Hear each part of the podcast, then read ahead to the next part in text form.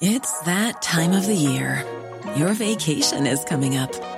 You can already hear the beach waves, feel the warm breeze, relax, and think about work. You really want it all to work out while you're away. Monday.com gives you and the team that peace of mind. When all work is on one platform and everyone's in sync, things just flow. Wherever you are, tap the banner to go to Monday.com.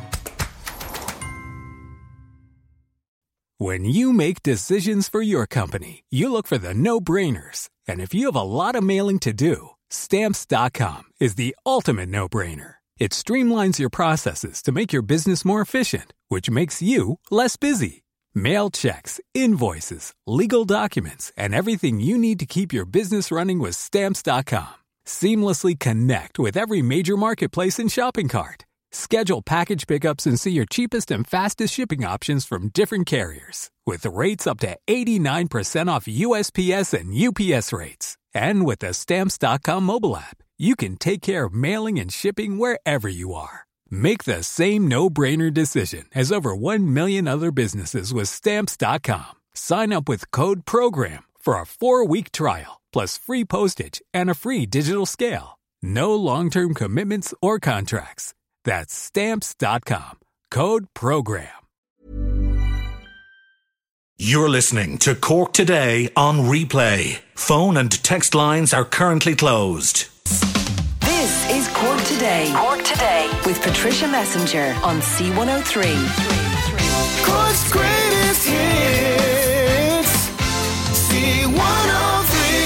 And a very good Thursday morning to you, hoping we find each and every one of you in good form. As I say, it has been a bit of a drizzly old start to the day, but we look forward to the bright sunshine later on this afternoon. Bernie and Sadie are taking your calls as John Paul continues to have his week off.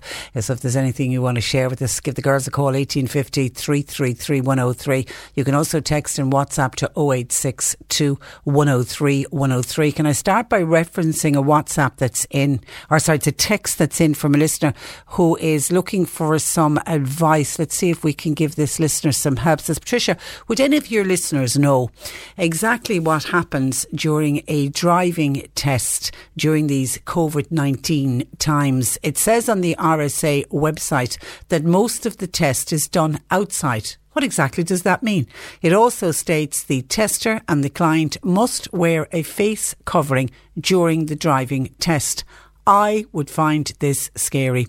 Do you know of anyone who's had a driving test the new way, please? And thank you, Patricia. Okay, so I did a quick check on the RSA website, and the driving tests, they've only been back in since Monday. So I don't know how many driving tests have happened in our area since Monday. We're putting the shout out to anyone who did a driving test, or maybe somebody in your household did a driving test this week. Could you let us know how did the person get on? How did you get on? But I've checked up on the RSA website, and you know they go through the usual things about making sure that you don't have any COVID-19 symptoms or anything like that. But it does say on their website that customers and driver testers will be provided with a mask, a face covering during the test, which must be worn. Now, they do say that customers who cannot wear a face covering for whatever reason, you need to notify the RSA prior to your test. And they also do say, and this is to reduce contact, that weather permitting, as much activity as possible between the driver, tester and the customer will take place outdoors.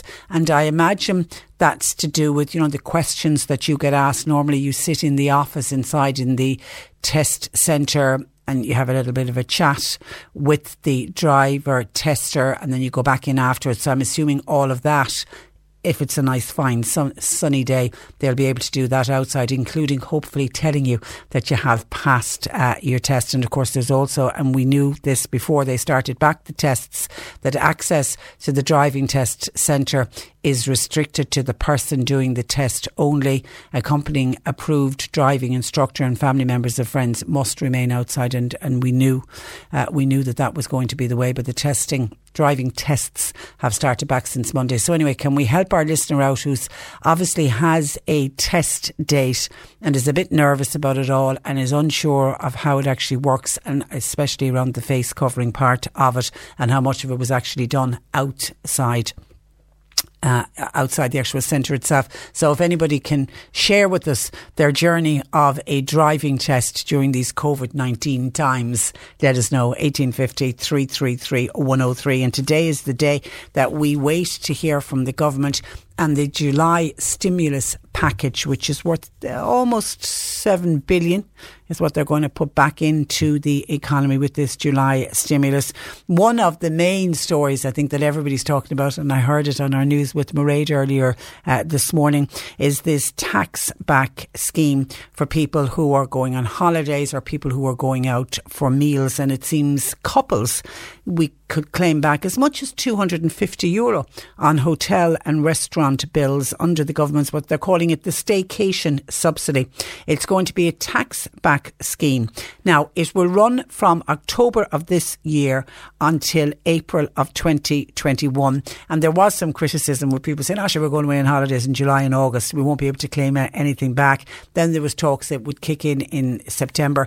But I suppose what they're trying to do is they're trying to, during those months from October to April, which are the quieter months for the tourism trade, they're trying to sort of get people out and about, maybe to go away on a little bit of a break, or encouraging people to go out and have meals in your local restaurants.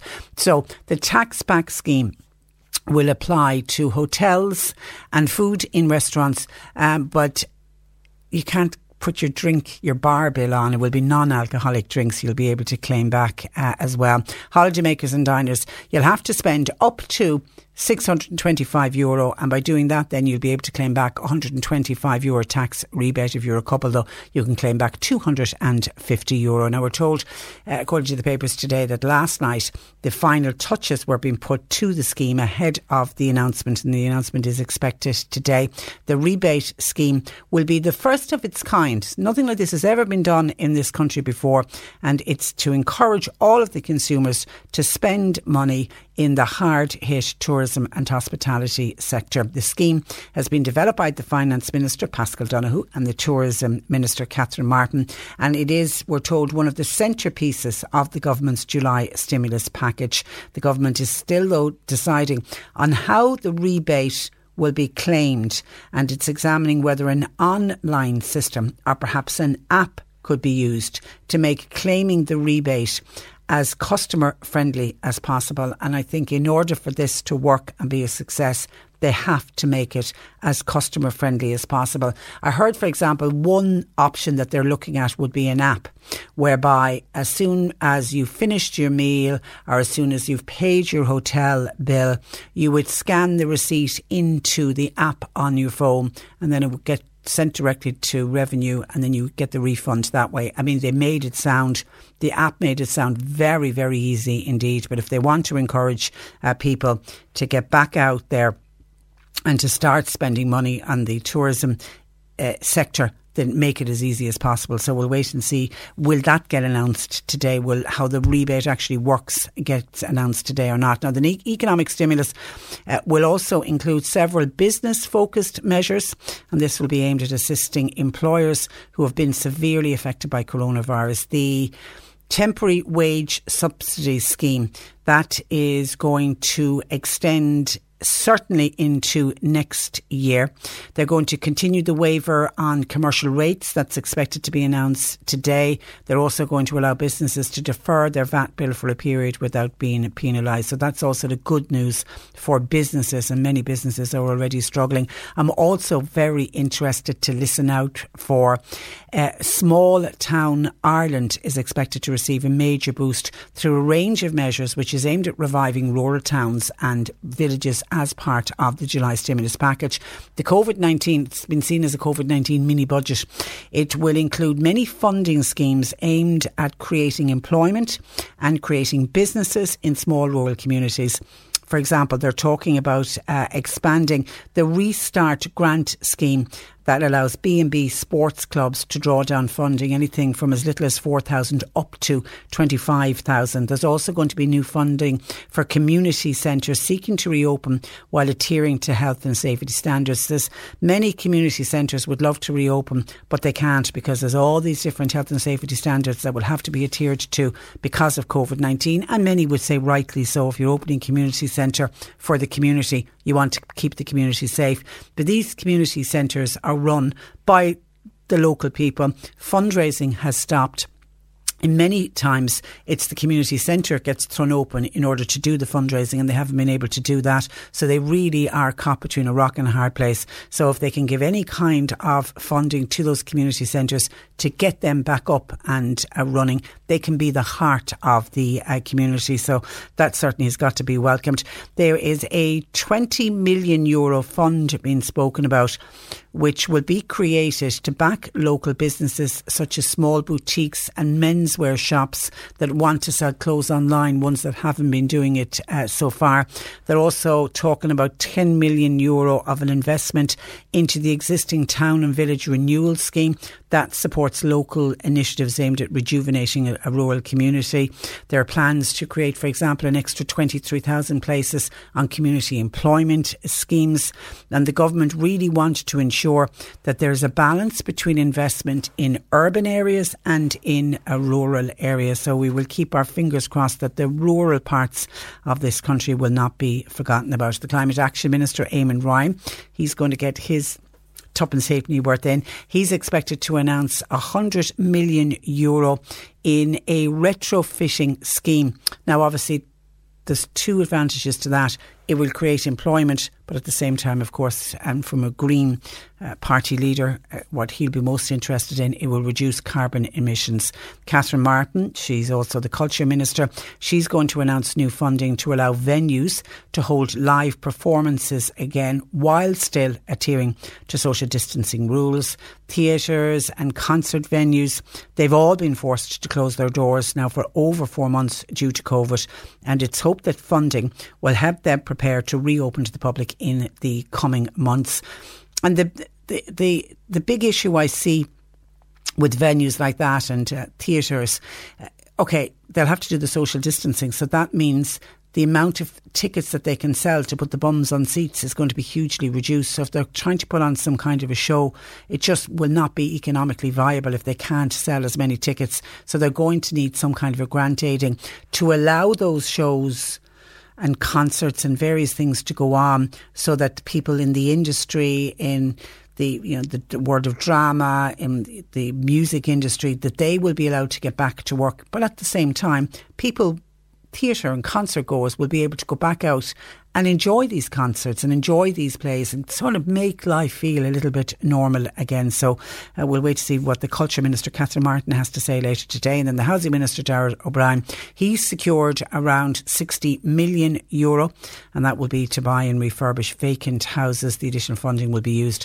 to create, again, business for the small contractors locally. But of course, the big plus there is it will get people off the housing list. So there's a lot of, I mean, at the moment, it's all the rumour machine of what is expected to be announced in the July stimulus, but it's up to about €7 billion is expected to be announced by way of grants and investing in various communities. So we'll wish everybody luck with it and hope that they do manage to achieve what they set out to achieve. Now, yesterday we had a lot of focus and a lot of talk about people travelling into this country, people travelling out of this country, and this was the so-called green list, which did, I have to say, caused an amount of confusion yesterday. The government now, it seems, is planning to introduce random COVID-19 testing of passengers who arrive in Ireland from countries which is a high incidence of the virus. I take it that will be welcomed by many people, even though some will say every single person who decides to come into this country should be tested at the airport, as they do in other countries. And we do know that passenger numbers are increasing significantly with people coming into this country, but on the flip side, people going out of the country. So there's a number of new measures that are expected to be announced on the 10th of August when we move into reopening phase 4. But one of them is the idea of doing, now at the moment they're saying random targeting testing will be carried out. How much testing, what exactly does that mean? I don't know. It's just what's been spoken about at the moment. And the government is still in the process of setting up a new system for monitoring people who come into this country. They had a cabinet meeting on Monday, and after that meeting, ministers said plans to strengthen the existing measures for monitoring passengers who arrive into this country include the introduction of the electronic passenger locator form. So people would fill them in electronically rather than at the moment they're asking people to fill in. It's a card that they had to fill in, and as we know, some people have been refusing to do it, and even though people who were filling it in were not even giving the correct information in some cases. So they're looking at doing it as an electronic passenger locator form, and they also say that there will be enhanced follow-up procedures and that a call centre will be operated by the Dublin Airport Authority, because that has been a big problem that people have come into this country. We've heard countless times of people who didn't even get a phone call during, even the people who were abiding by all the rules and regulations and were self-isolating. Nobody checked to see if they were self-isolating. We had very worrying figures on the number of people when they did try to ring people, they'd either given a wrong number or they didn't answer the phone. So, I mean, if we're allowing people into this country and we are saying to them they need to self-isolate, they need to stay in a certain location, then I think checks and counter-checks need to be put in place to make sure that they are doing what they are doing. But checking people at the airport, I think, is one that a lot of people certainly would welcome. And the visitors from the countries that are deemed to have high levels of COVID-19, this is another suggestion that's been put out, they may be required to produce a negative test for the virus before they would be allowed to travel to Ireland. It was the Foreign Affairs Minister, Simon Coveney, was speaking about this yesterday, and he said passengers from the so-called red list countries, the majority of the world's countries, because there was only, 15 made our green list yesterday. He said, we may ask them to provide a certificate showing that they had tested negative for COVID-19, and they would need to have had the test done in the past 48 hours before they would be allowed to board a plane to come to Ireland.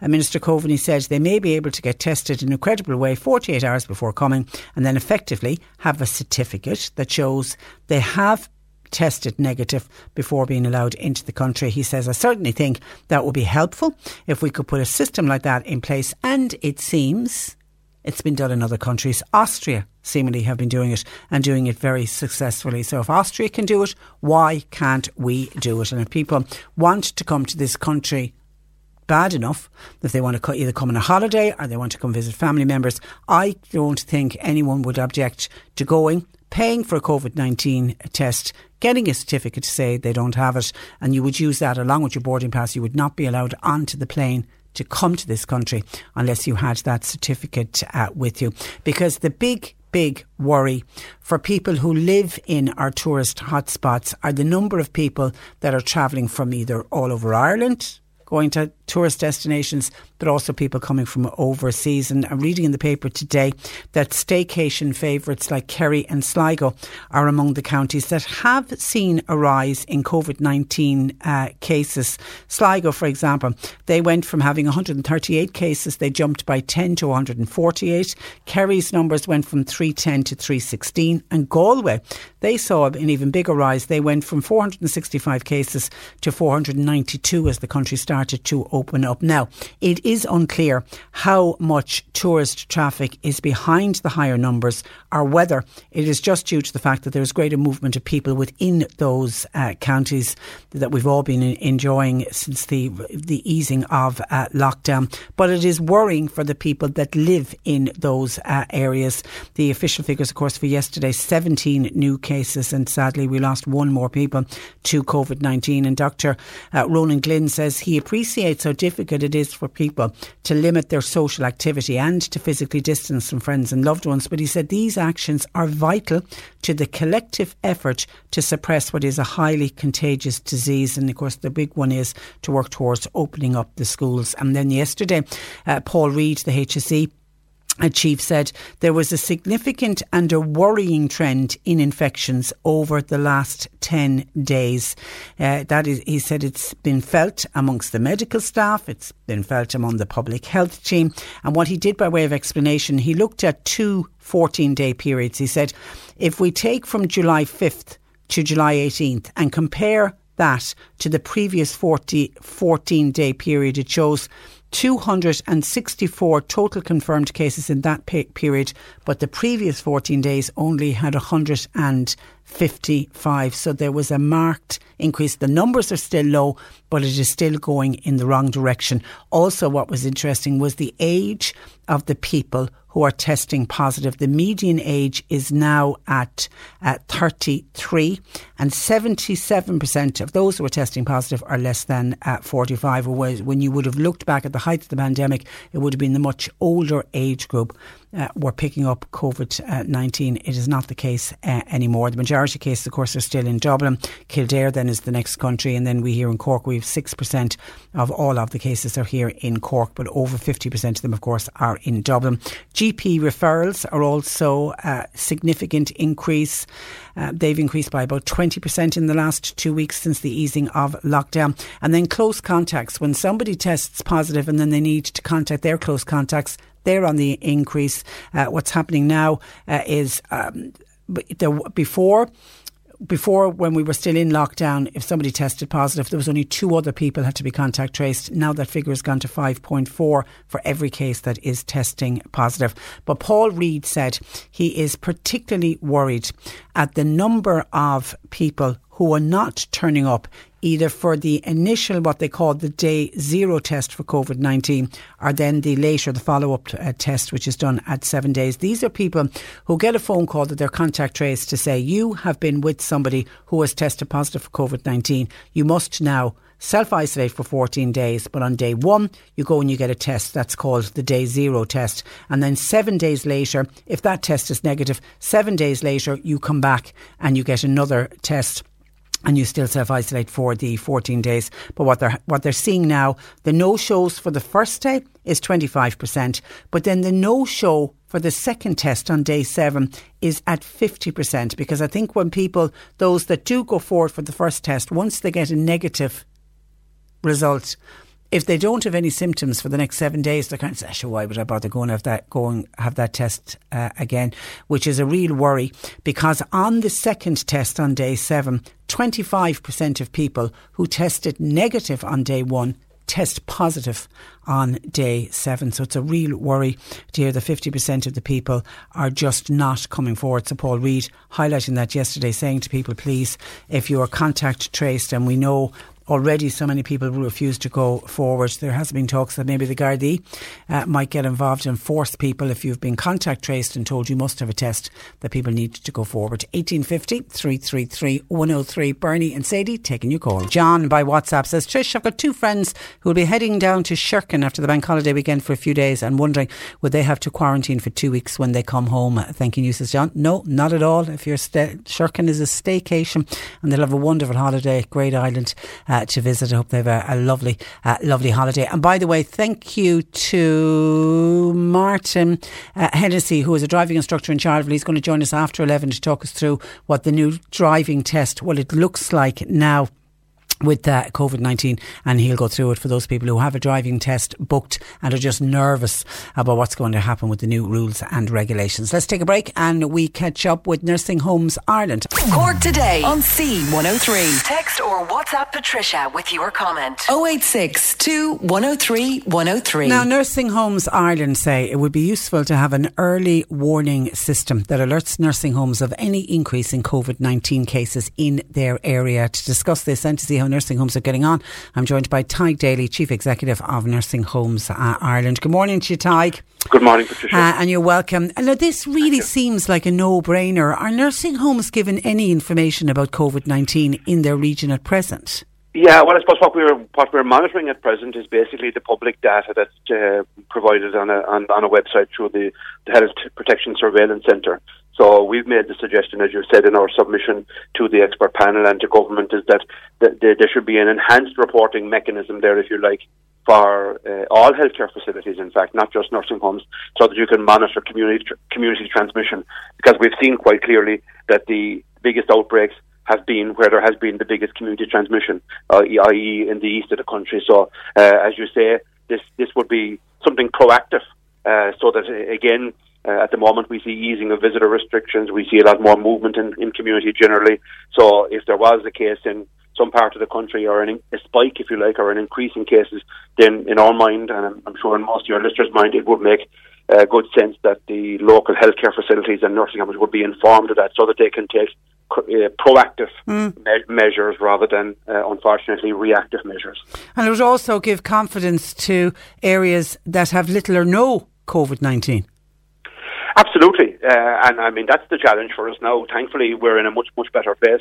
I've been speaking to you, as you know, over many months now in relation to the pandemic generally. We're down to, less than 30 clusters now in nursing homes, when it was at one stage over 250. So we are in a much better place, but we do need to remain vigilant. And that is the fear and worry among us all in society. But it is a heightened anxiety and a heightened fear, I would suggest, within nursing homes, because what we do need to ensure is that those that have had it and are now clear can maintain. But equally, as you said, those that have been managed to avoid it can stay that way. So we can't get complacent at all, and the impact of COVID across the entire society, and particularly nursing homes, has been particularly cruel. Absolutely. Is testing at nursing homes ongoing, Tadhg? Yeah, I mean, look, there has been lots of improvements, thankfully, and that's a measure of the work of everybody, ourselves, the HSE, the HPSC, Department Minister, et al. So, yeah, there is a 4-week serial testing ongoing at the moment. That's coming to an end, actually, this week, and we're waiting now for further information from the Health Protection Surveillance Centre as to what the next phase of that would look like. The European Centre for Disease Control suggested weekly, but thankfully the actual numbers are very, very low. I've seen, and it was staff.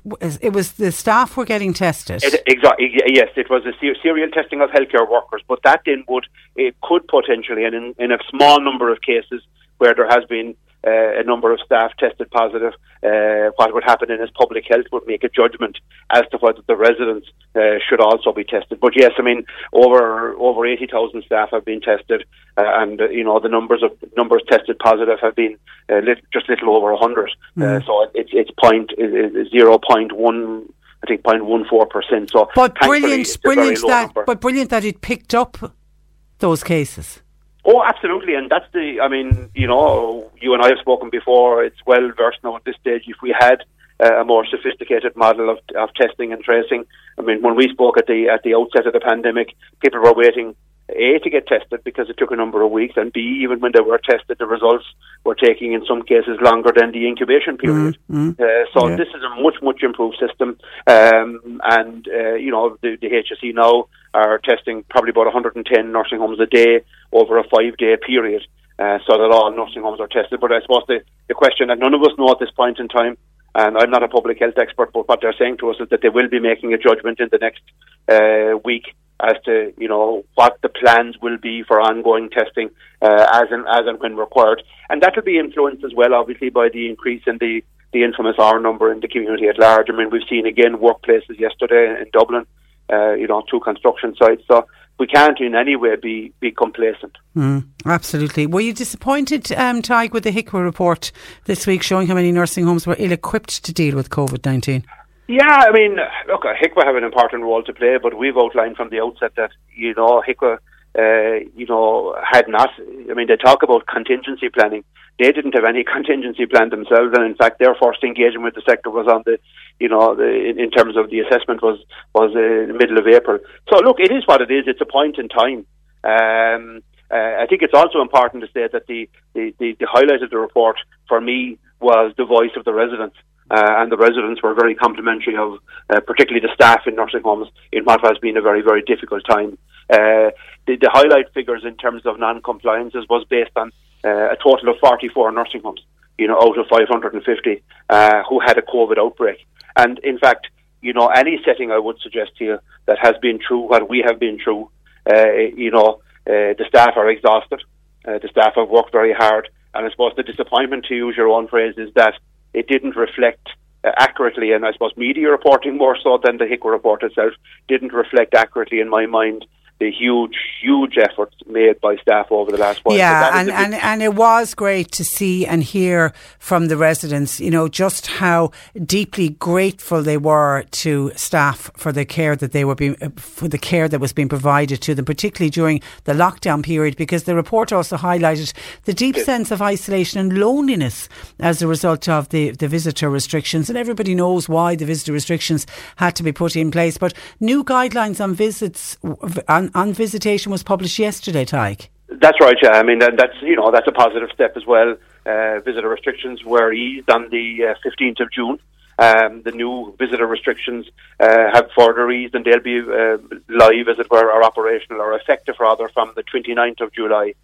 So what that's doing basically is it's extending the period from half an hour to an hour at any one time. And I suppose the other big element in it is that at the moment it's restricted to two nominated visitors. Now what the guidance is saying that you can have more than two nominated, but only two at any one time. So it is a further easing of restrictions. But again, you know, I would caution, to be honest, the priority, I'm sure your listeners will agree, is the health, safety and welfare of residents and staff. So we do need to move very, very gingerly and very, very carefully. But it is a positive step and a step in the right direction.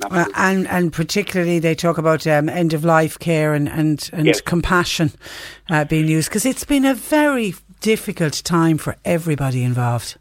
Yeah, I mean, you know, I was reading the report myself when it came out on Tuesday, and it talked about fear and loneliness and isolation. I think all of us went through those emotions. Yeah. You know, I remember driving to work, I'm sure as you did, in the early part of March, and nobody on the streets.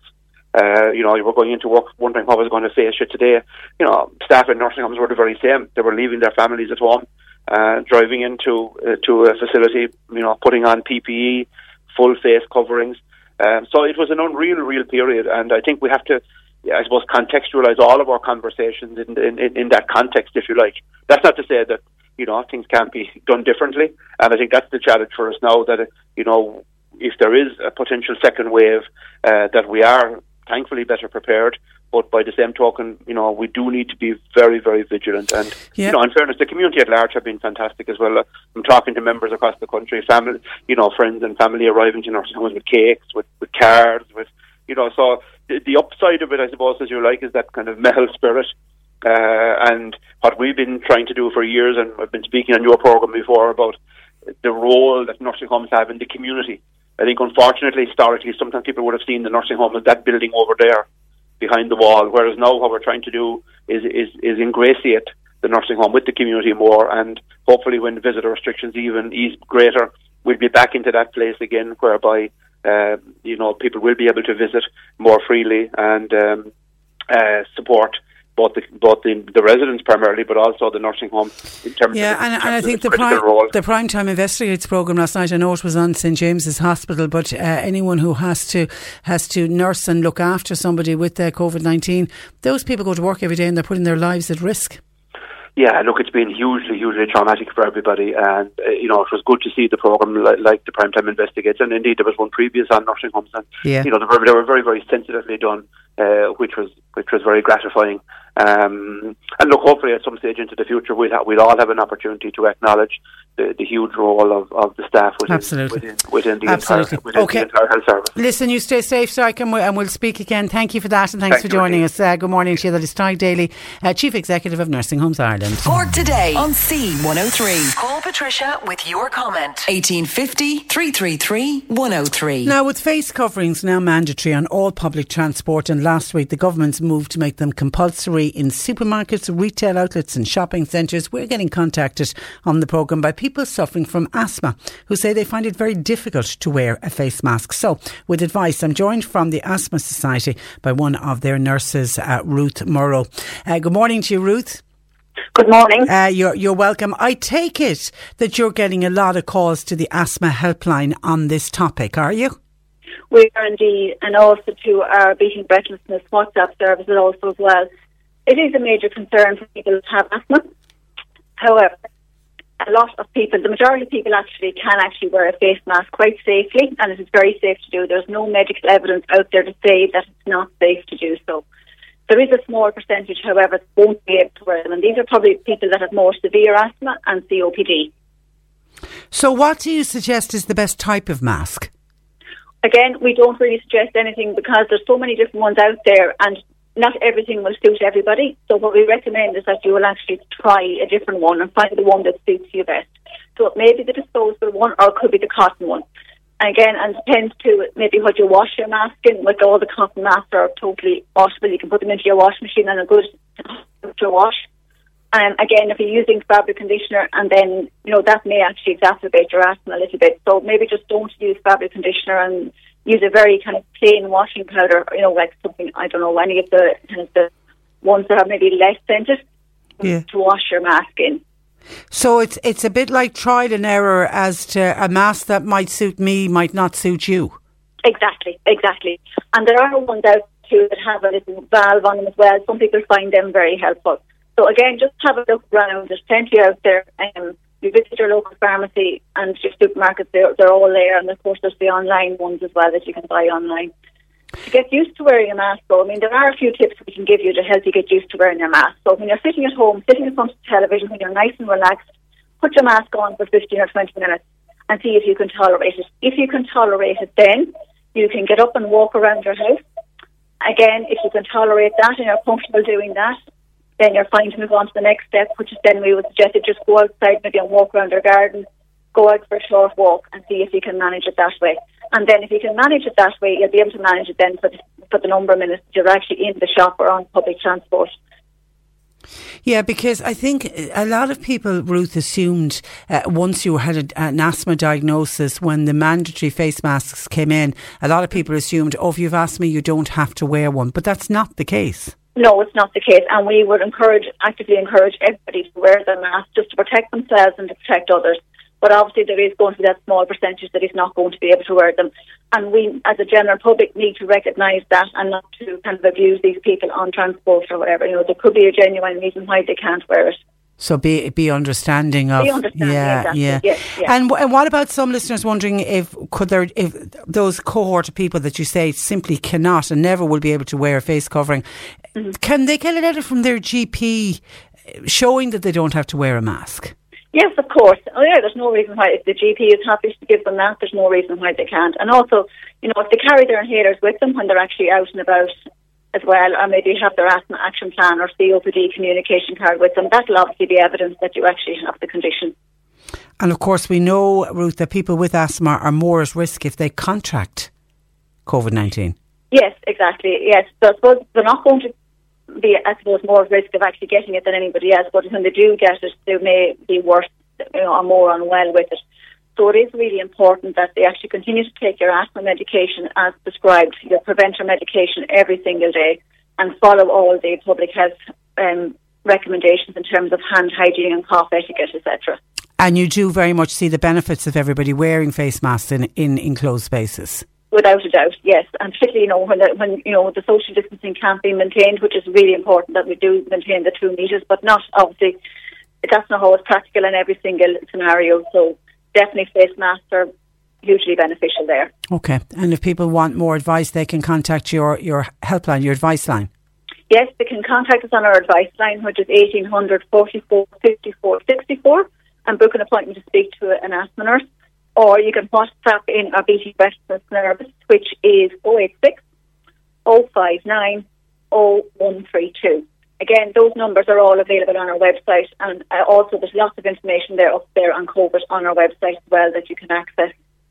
Okay. All right. Listen, we appreciate that, Ruth. Thank you for that, and thanks for joining us on the programme. You're very welcome. Good morning to you. Bye-bye. Ruth Morrow, who is an asthma nurse with the Asthma Society of Ireland. Once again, their free phone advice line is 1800 44 5464. The RSA announced that driving tests resumed since Monday of this week on a gradual basis, but obviously new procedures have been put in place to stop the spread of COVID-19, and that has prompted a listener to contact us this morning to say they were on the RSA website and they were looking through the new rules and regulations with regard to taking a driving test, and the listener a little bit unsure about what's going on and finding the whole thing a bit scary, particularly when it said that both the tester and the client must wear a face covering. So we put a shout out for anyone who had gone through the process this week. And Martin Hennessy is a driving instructor in Charleville, and he joins me. Good morning to you, Martin.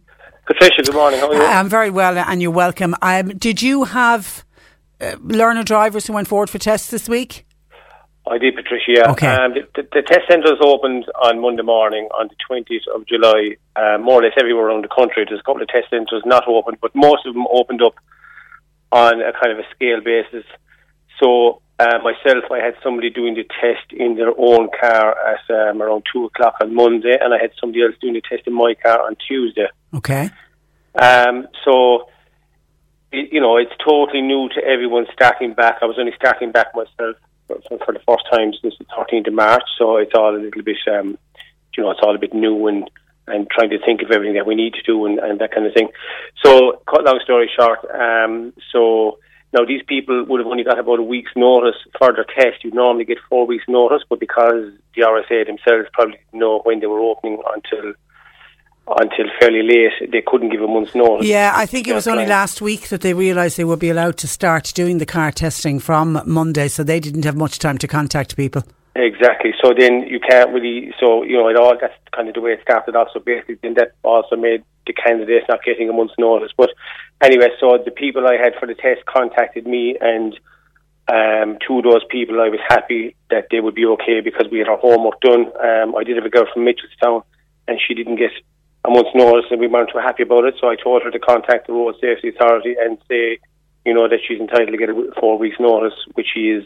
Okay. And, so you turned up at they turned up at the test centre. What's different about the test now? Well, the first thing I'd like to really reassure people, Patricia, and that's like I would just happen to be, for some reason I must be telepathic because I just happened to be listening to the radio when you were talking about it. I didn't hear the whole conversation, and I was talking to you a couple of months ago around the 18th or 20th of May, and a lot of things have changed since then. Yeah. So we're kind of back up and running now, but I suppose what I just want to say to people like that, the format of the driving test hasn't really changed. So for anyone that's out there thinking about doing a driving test, for some reason, no matter where you go, everyone seems to think this is the most nervous exam they've ever done. For some reason, I've had people with all sorts of degrees and qualifications. When it comes to do a driving test, everyone tends to get a bit nervous. Yeah. But to just reassure people, the structure of the driving test hasn't really changed. But obviously, for the safety reasons, we have it is mandatory now for both myself giving lessons, or for a tester, or for someone on a test to wear a face mask. It's a kind of a minimum requirement, I suppose you could say now at this stage. But what you have to remember is it's as uncomfortable for the tester as it is for me or for the person taking the test. So that's the first thing you need to do before the test. You need to get used to driving while wearing a face covering. Yeah. It's like anything. You just kind of you just get used to it. You're only going to be wearing it for maybe 40, 45 minutes on your test, whereas we'll say Monday and Tuesday will be quite good weather. So if I was in the car 8 or 9 hours a day, or a tester was in the car, they're wearing it for 6, 7, 8 hours. So they're not as uncomfortable as the person doing the test. So what I would say to people is, if the nerves are the same and all that kind of stuff, the only thing I would say is what I find a little bit difficult with a face mask is I would be very much, when I'm giving lessons to someone, I would be very much reading the expression of the person, because I want to make sure that person is comfortable with what we're doing. I can read their face and see how they feel. That's gone. That's kind of gone, really. But so you kind of have to make sure that people are okay and ask the question. But back to the test. So that's a minimum requirement anyway. So for your test, you'll arrive at the test centre. The test centre is opened, but you're not really supposed to go in. So you wait outside in the car or somewhere in the car park, and the tester will ring you, and they'll maybe go through the questions on the phone. Okay. And then they might ring you back and say, we're going to call you in now in a few minutes, and they might do the road signs in the test centre. one of the people I had on Tuesday, they must have had a wrong number, so they were ringing the person, but they must have had the wrong number, so they'd actually come out and tell them to come in. Yeah, because they say weather permitting, as much activity as possible between driver, tester and customer will take place outdoors. Did you see anything take place outdoors? Well, the only they can ask you the questions outside. They can do ones at the bonnet outside, but there is only question signs and under the bonnet anywhere. The rest is actually the driving test. That's true. The car, you know? Yeah. So, literally 5 minutes of your test would be outside doing the questions and under the bonnet and doing a few signs. That's normally quite a quick process anyway. Yeah. And just to check the licence that it's in order. So, and then the tester then will sanitise their side of the car that they're getting into. So, and the tester himself or herself does that? Yeah, they do that themselves. So basically what they want is they want to have the windows open both sides. They don't want any aircon on in the car. They'll sanitise down the car themselves, that kind of thing. Since I started back on Monday, it's hard to think the whole thing through. You think you know what you're doing, then you realise, I can't really do that anymore. So to give an example, if I were doing a lesson in someone else's car, I would actually ask them to open my side of the door. So I actually don't have to touch their car. I don't have to go touching their door handle. So the less I can do touching things like that, or they touch my car, the better. Okay. If somebody gets into my car then and they're doing a driving lesson, I'll actually start the car for them, so their hands are not all over the keys of the car, and the next person jumping in, the hands are all over the keys of the car again. So the more you can minimise it, you know, that's just, the more we can do those kind of things, the better. Everything has been done to prevent a spread of COVID-19. And the masks, do you bring your own mask with you, or are you supplied with a mask, says the listener? They will supply you with a mask on the day. They'll want to make sure that you, so if you don't have one, they will. But if you wanted to bring your own, you probably could. You know, if you want to bring your own, because some people are using their own homemade ones or whatever, or a mask. Lots of people go through various masks until they find one that they're comfortable with. So if you want to bring your own, I'm sure that's going to be okay as well. But the nerves are still going to be the same. We're never going to take away from that. But you reckon the rest of the test, it runs pretty much as normal? It runs pretty much as normal. And look, as I say, even everyone gets a bit nervous on the day and they forget something. I actually had someone on the test on Tuesday in my car, and I had thought I'd have everything sorted out here. And lo and behold, during the lockdown, I had a lot of sign work done on my car, so the actual car stands out. You can't miss it. No, it's definitely a school and watering car. And I turned up on the test, and I had my chap ready for his test. And God, I didn't realise I actually forgot to put the L plates up in the car. There had so many other L's on the car. Yeah, I had the car washed. That hadn't been on a lesson for a few months. And my back window is tinted, so you have to put an L plate that sticks on the back. But when you try to take it off, it won't come off. So anyway, they had to ring me, so I rushed back to the test centre. I had a couple of L plates in the glove box, and we put him on the car, and off he went for his test. Gosh. So it's amazing how you're trying to think of everything. I know. And they won't do the test unless those L plates are up. And the question I have to ask, how did the two learner drivers get on? Well, the girl I had on Monday passed in her own car. She was a local girl from Charleville, and the chap I had from Kilfin in County Limerick, he passed on Tuesday. But we had our homework done. We knew we only had a week's notice. But I obviously took them on the day of the test. And we had a good run around, and we made sure. Well done. You know, we done. A couple of test sheets. Well done. Well, congratulations to them both. And Martin, thank you for that, and thank you for clarifying those issues. I think you put a lot of people's mind at ease, and that's what it's all about. Yeah, and if I didn't hear the start of the conversation, but if whoever that person you said was feeling uncomfortable, if that person wants to make contact with me, just want to be reinsurance, there's no problem. You're very good. And we have your number. We can pass it on. Yeah, it's all about just making people, it is the same as what they've been doing. It's just that they're wearing a mask. And believe it or not, the test actually flies. You're in the car. All of a sudden, you're up the road, down the road. Before you know it, you're back into the test centre. You're right.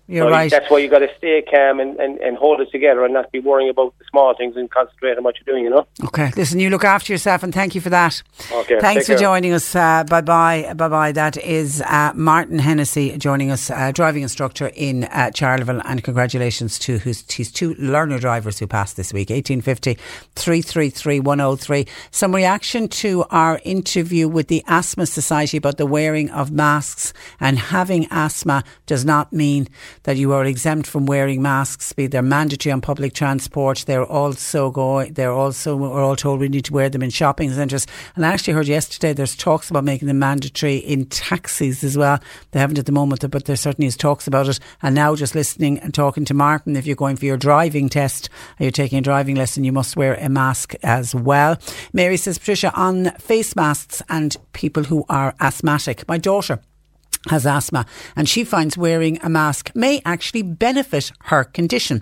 She's found that since she's been wearing one, pollen doesn't affect her as much in her nose and mouth because her nose and mouth are covered. Also, she says during the winter, she feels it will benefit her as the mask will shield against the sharp cold air, which can cause a wheeze. Says Mary. Well done. I love your daughter and I love her positivity.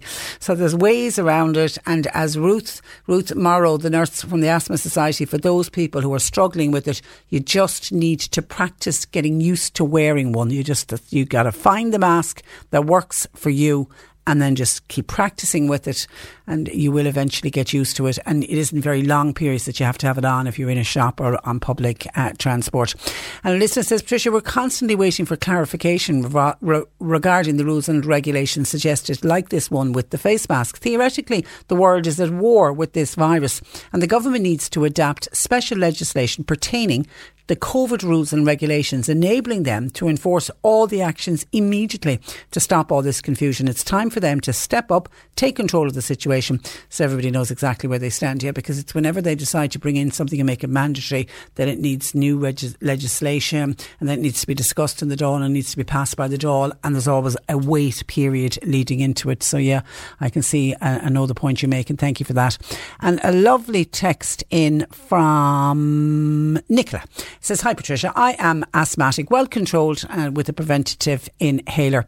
I also have a problem with an aortic heart valve. I suffer from sleep apnea, CKD, I'm not sure what that is, and I'm also obese. So at risk on many counts, says our Nicola. Since March, I've cocooned, with the exception of 2 weekly shopping trips. I made masks and I tried many shapes, styles and materials of commercially available ones. I wore them because I had to. I found those trips so stressful and I felt like I'd aged 10 years every time I went out. Last week, I spotted an Adidas face mask, non-medical, with 2 layered and with a pouch for a filter. Now, I'm not one to advertise for a particular brand, but for the first time since lockdown, I enjoyed my shopping experience. So much so, I had time to laugh and flirt with a lovely young man in the queue. I'm 60, by the way, and I've been happily married for 41 years this week. The mask fits snugly, it's light and it's easy to wear. I would encourage everyone to try lots of different masks. Don't give up. Find one that fits well and give it and yourself a chance. Thank you for your programme. And thank you, kind words about the programme. Thank you for that. And that's from Nicola in Fedan. Well done. And that's what it is. And I think that's what Ruth Morrow from the Asthmatic Society was trying to get across as well. The first mask you put on may make you feel a bit panicky and may make you feel, oh, I can't breathe. I have so many different masks at home. Some of them I find absolutely fantastic. Others, when I went to try and wear them, I was in the supermarket a few weeks ago and I was wearing one that felt very light. And I was saying, oh, that'll be great, because I was doing the big shops. So I knew I was going to be in the supermarket for quite some time. Well, honest to God, I thought I would never get out of the supermarket with the heat from this particular mask. And it was made like a very light jersey material, like a kind of a t-shirt material. That's what it felt like. So I thought, oh, that's nice, I'll be able to breathe through it and all of that. But it just made me feel very uncomfortable. It was really, really warm. And then we had the listener, Catherine, Claire Sweeney, the girl who's making, from Rock Forest in Mallow, who is making homemade masks, and she's selling them for €2 each, and she's giving all of the profits to a friend of hers who runs the cat sanctuary, which I thought was, being a cat lover, I thought it was a lovely idea. But she made these lovely, bright, colourful masks out of cotton material. Actually, she was talking to Bernie, and she was saying that she uses material, like old duvet covers, for example, that kind of cotton material. And she sent some in to us here at the radio station, and I wore one of those the other day and I found that absolutely fantastic. It was nice and light. I was able to breathe through it. I thought that was a really good one.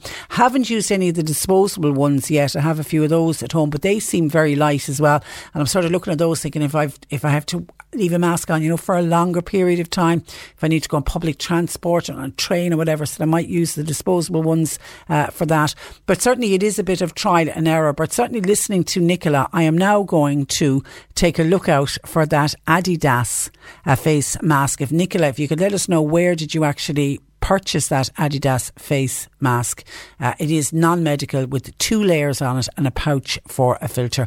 That certainly sounds like a nice light one, and I think that's what you need, because it's, if you go into an area, sometimes you go into the supermarket and it can be quite warm, and we're all hoping for wonderful weather and great weather as we rock through this summer. On a very warm day, it's bad enough that you're feeling hot and a bit sticky inside in the supermarket without having a face mask on, so ideally you need something light that you feel you're able to breathe through. So thank you for that, Nicola, and thank you for sharing that piece of advice, an Adidas face mask. 1850 333 103. Bernie and Sadie taking your calls, text or WhatsApp 0862 103 103. C103 Jobs.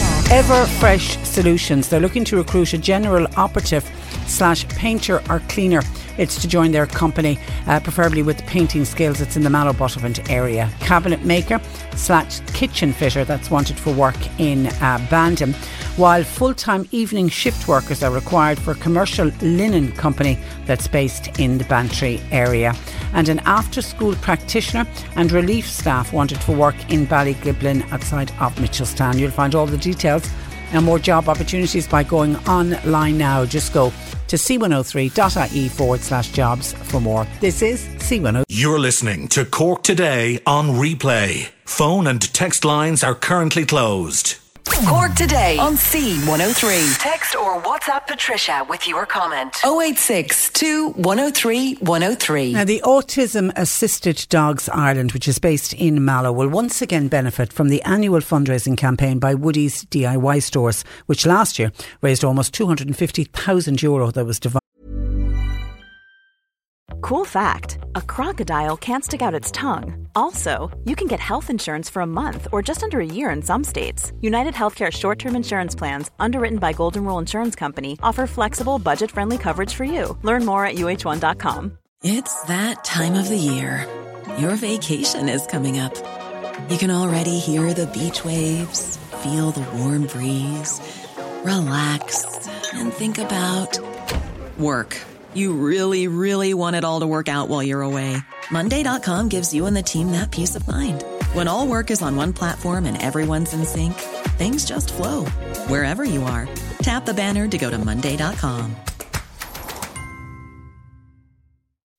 When you make decisions for your company, you look for the no-brainers. If you have a lot of mailing to do, Stamps.com is the ultimate no-brainer. Use the Stamps.com mobile app to mail everything you need to keep your business running with up to 89% off USPS and UPS. Make the same no-brainer decision as over 1 million other businesses with Stamps.com. Use code PROGRAM for a special offer. That's Stamps.com, code PROGRAM.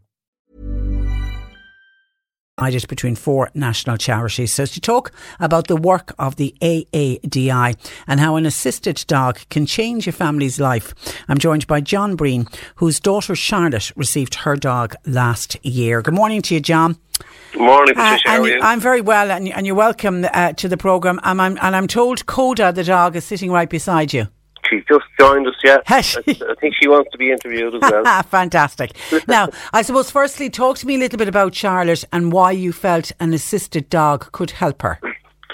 Well, Charlotte's 13 years of age now, and back when she was about 3, she was diagnosed with autism, amongst one or two other little bits going on there. And she was basically a runner.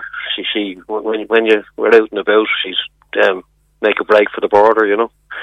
And you'd be hard pressed to catch her. No fear, no sense of danger, no sense of anything at all, really, except for, you know, she wants to go and enjoy herself.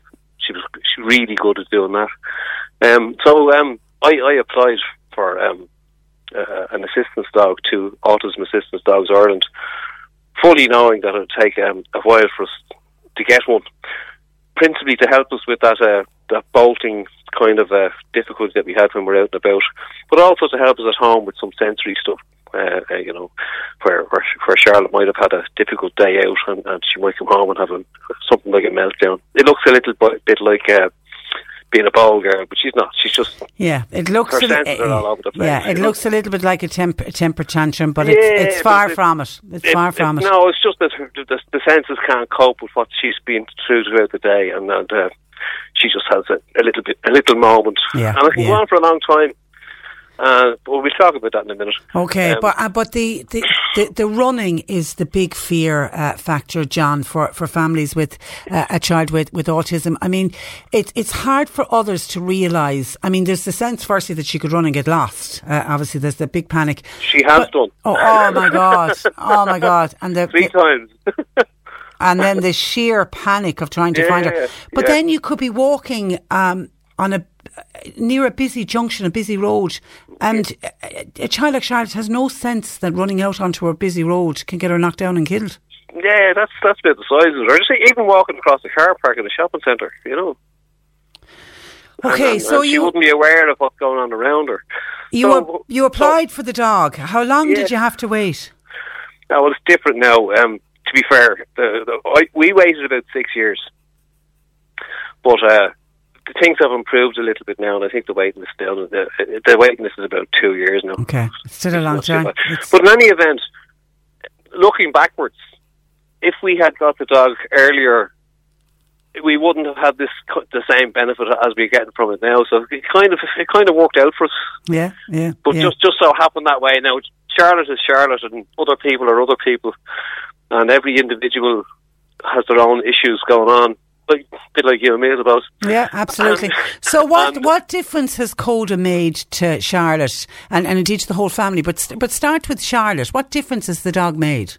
Well, first of all, and least importantly, I suppose, she's a friend.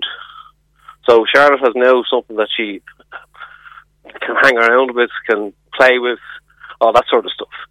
So that's a nice bonus as well. But when we're out and about, Charlotte is attached to the Tadhg. And therefore doesn't bolt, can't bolt.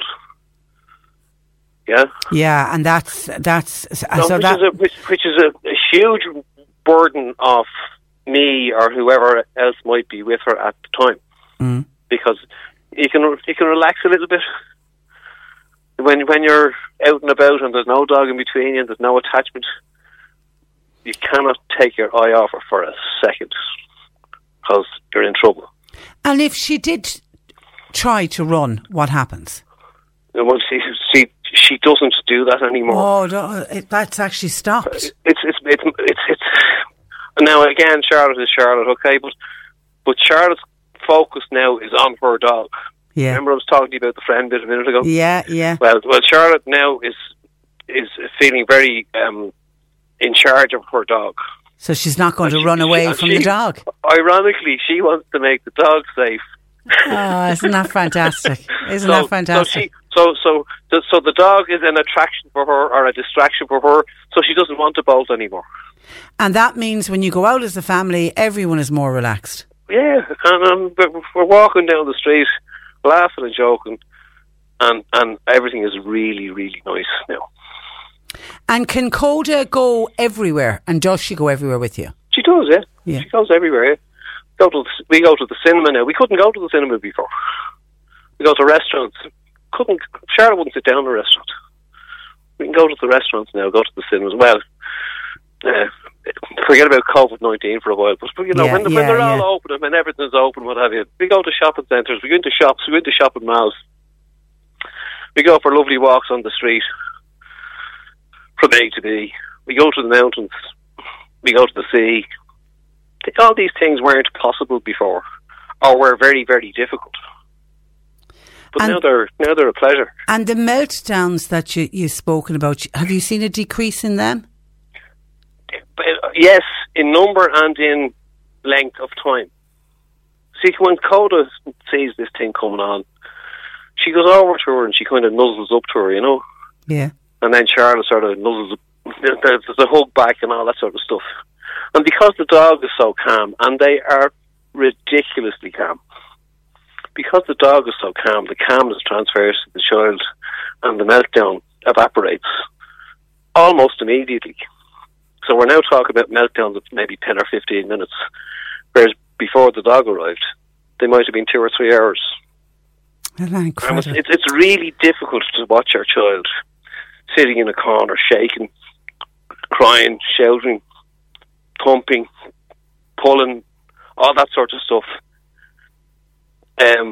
for 2 or 3 hours, you know.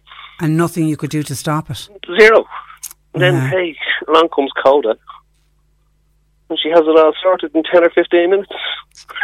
It's brilliant. It's brilliant. They're just, no, and of course, let's give credit to the Autism Assistant Dogs of Ireland. The training that goes into these dogs. They're amazing people, and there's two elements to it. There's the professional trainers. I've met two of them, Aideen and Nuala, and then there's a whole army of people down in Cork and Limerick, who foster these puppies, and train them with all the basic stuff, all the obedience things, you know, toilet and outside, all that sort of stuff. And then the professional trainers come in and they take them in tranches for a few weeks and they train up to the high-level stuff where Coda knows her left and her right. Unreal. I know adults who don't know their left. Yeah. Well, I'd put my hand up and say I have a huge difficulty with left. If you said go left, I guarantee you I'd go right. But when we're walking towards a pedestrian crossing, for example, yeah, I'd say to Coda, find the curb. And she'll find the curb and she'll stop. Wow. And I'll ask her to sit down, and she'll sit down. And when the red man goes green, I'll ask Coda to walk on, and she'll walk on. Right? Now, Charlotte has been listening to me and Coda doing this for the last, a little over a year now. And Charlotte's beginning to participate in all this sort of stuff. Wow, because it's her dog. Yeah. But it's also, she's learning that when we're going to the pedestrian crossing, we find the curb. Yeah, and we stop. She's learning that we stop. Yeah. She's learning that we wait for the red man to go green. It's brilliant. And she's learning, and she's in charge of the dog as far as she's concerned. There's so many benefits. Me. And does she help with grooming and that? Are you? We Charlotte feeds the dog every day with help from me, because she wouldn't be able to really measure the correct food. Yeah. But we do it together. And then she gets the dog to sit and wait, and she puts the food in the bowl, and she takes great delight in asking the dog to wait for 10 seconds before he dives in and has his food, you know. And those dogs are so trained, they won't...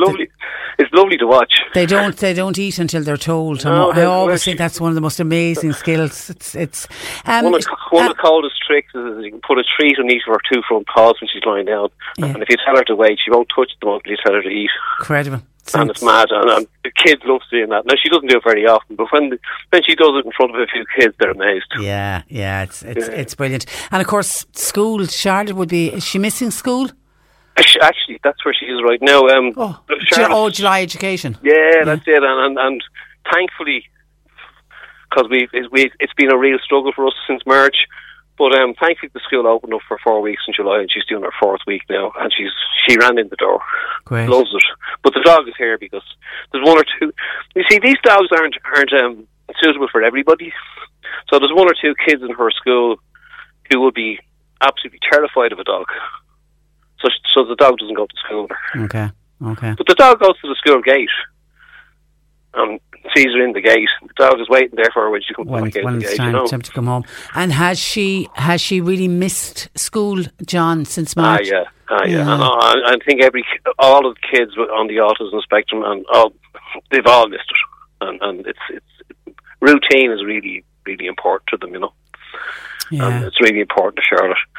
But she was delighted the last couple of weeks with this initiative by Woody's Heroes, and she had a... She did a photo shoot. She had a cameraman out, and it was amazing, and she just loves the camera.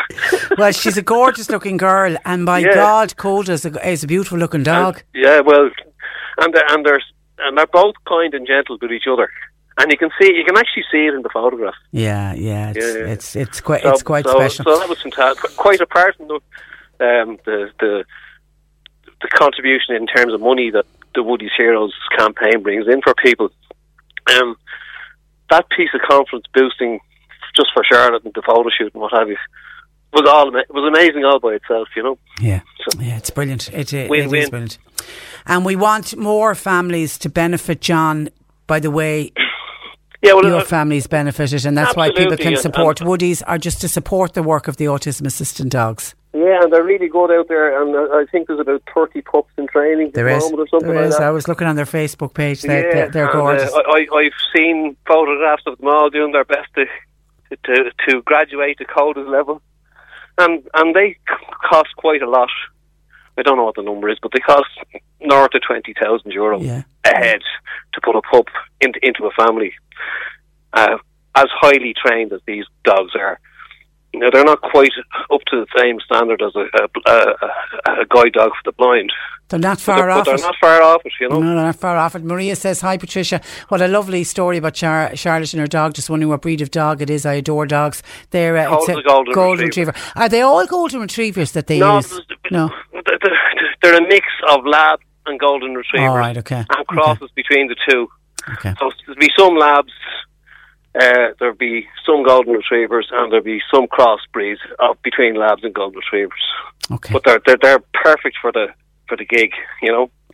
All right, listen, well, continued good luck to Charlotte and Coda and to Woody's with their annual Heroes campaign for this year, John. And it's been a real pleasure talking to you. Thank you for that.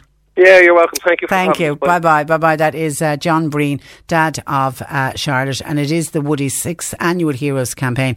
It runs it's underway actually since the 19th of July, but it runs through until the 16th of August, and Woody's colleagues and their customers nationwide are asked to put their best foot forward for four worthy causes. The one we've just been speaking about, Autism Assistant Dogs Ireland, but also the ISPCC Childline, which we featured on the programme this week as well, Down Syndrome Ireland and Cystic Fibrosis Ireland. People are invited to get involved in an attempt to walk to the moon. They want to cover a distance of 386,400 kilometres by contributing your steps in store or online. Woody's Heroes have raised 1.5 million over the last 5 years, and their target this year is $250,000. People can make donations at their local Woody's store or by heading to their iDonate, which is idonate.ie/Woody's 2020. Cork Today on C103. Call Patricia with your comment. 1850 333 103. And we're going to for more Garda Station for this week's Garda Fibre. I'm joined by Sergeant John Kelly. Good morning to you, John. Good morning, Patricia. And thanks very much for having me. Well, you're very welcome. You're looking for help with two burglaries.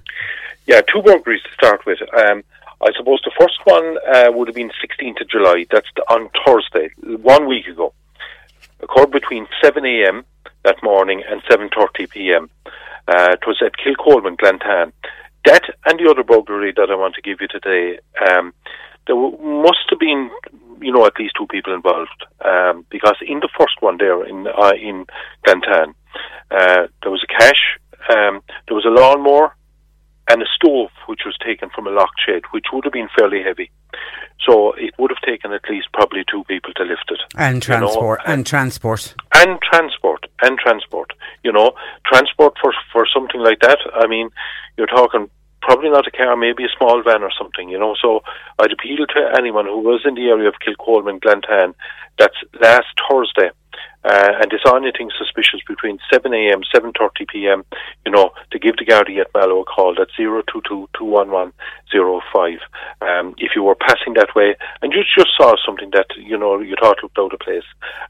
It may be even that people who were in the area doing that particular break-in, that they could have even called the houses in the locality, you know, canvassing for work or anything, you know. Mm. Because we find that they don't just usually call to one place. They usually have a couple of other places sussed out, and maybe somebody has seen them there, so they go on to somewhere else.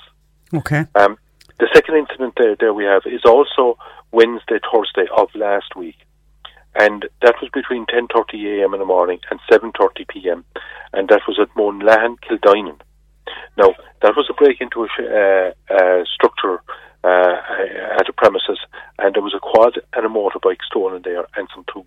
So again, substantial items. Expensive items. And very expensive items. Yeah. The quad in particular is something that probably would, need maybe a large van or something to be pushed into the back of it, or maybe even a flatbed trailer, So somebody may have seen something in that area, Monahan and Kildonan, again, and that was... Wednesday or Thursday of last week. Yeah, 10:30pm on the night of the 15th, when it was last day, or that was the Wednesday night. And sometime Thursday, so it could have been overnight, or it could have been during the day. Absolutely, okay. Yeah. Probably during the day, right? Okay. I might be wrong, but something like that looks...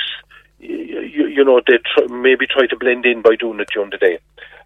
The other item there I have is, again, theft from cars. We're beginning to see them again. We saw one down in Middleton. We saw two there last Thursday night there in Ardeven in Fermoy. Now, the common denominator with the job in Middleton and the two in Ardeven is the cars were left unlocked. Now, in the one below in Middleton, so somebody shouted at him. The householder noticed it, and they left straight away. But they literally were going around trying cars, and they find it a lot easier by literally finding some car that's open and just rooting through it and taking what's there. Yeah, and we've seen from people's CCTV, you can see them going from house to house when these guys decide to do this. Correct. And they're looking for the unopened cars. We're back again to lock your cars. Yes, yeah, and we just say to people, look, most drive-ins, they're open drive-ins, they're semi-private space, which you can just walk in and try the car, and they're not breaking into the car, they're just pulling the door open, And leave nothing of value in your car, even if it's in the driveway of your house, and you think, oh, I'm home, it's safe. You can never guarantee that somebody's going to come. Exactly, lock it, yeah. Okay. The three other, just a couple of other items I want to mention. Gardaí at Mallow are getting a lot of calls from people who are taking calls purporting from the revenue commissioners. Of course, they always give the thing that you're due a refund and looking for bank details. Now, thankfully, most people are wising up to it at this stage. The calls, the one commonality with all the calls, they seem to be coming from 051 numbers. And in one case, it was an Australian male that was on the other line, So we just want to publicise that again. Because it's 051, it looks like, John, that it's coming from Waterford, but it's not. No. It's what they call call spoofing. They can basically make a number look like a local Irish number. It could be coming from anywhere in the world. Okay. Fraudsters are using every antic now. I suppose, can we just to come back to physical crime there for an instant, as distinct from internet crime. Well, another thing that we see just occurring at the moment, and it seems to be a gang that operate almost nationwide there, it's what we call bank jugging. It's basically following somebody from the bank. They seem to send in maybe a couple of younger people into the bank, pick up a couple of leaflets. If they're challenged by bank staff, they may say, look, we just want coin bags. We have a lot of coins at home. We just want coin bags. But essentially what they're doing is they're looking to see anybody taking out large amounts of money. They literally mount a surveillance operation on them, then put them to a car. That car is then followed, maybe to a workplace, or maybe to somewhere else where they're going shopping, or indeed to a house. Now, there was an incident in Tuam on the 17th of July involving a green Ford Focus. That's 02. C Reg Focus, a green Ford Focus. That was Tuam, 17th of July. Now, that car done an attempted theft on the 15th of July in the Mount Oval area of Cork City.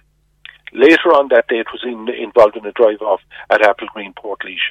Now, we believe members of this gang were actually caught there a couple of years ago in the Fermoy area, and as a result of something that had gone out on the C103, crime file. Yeah.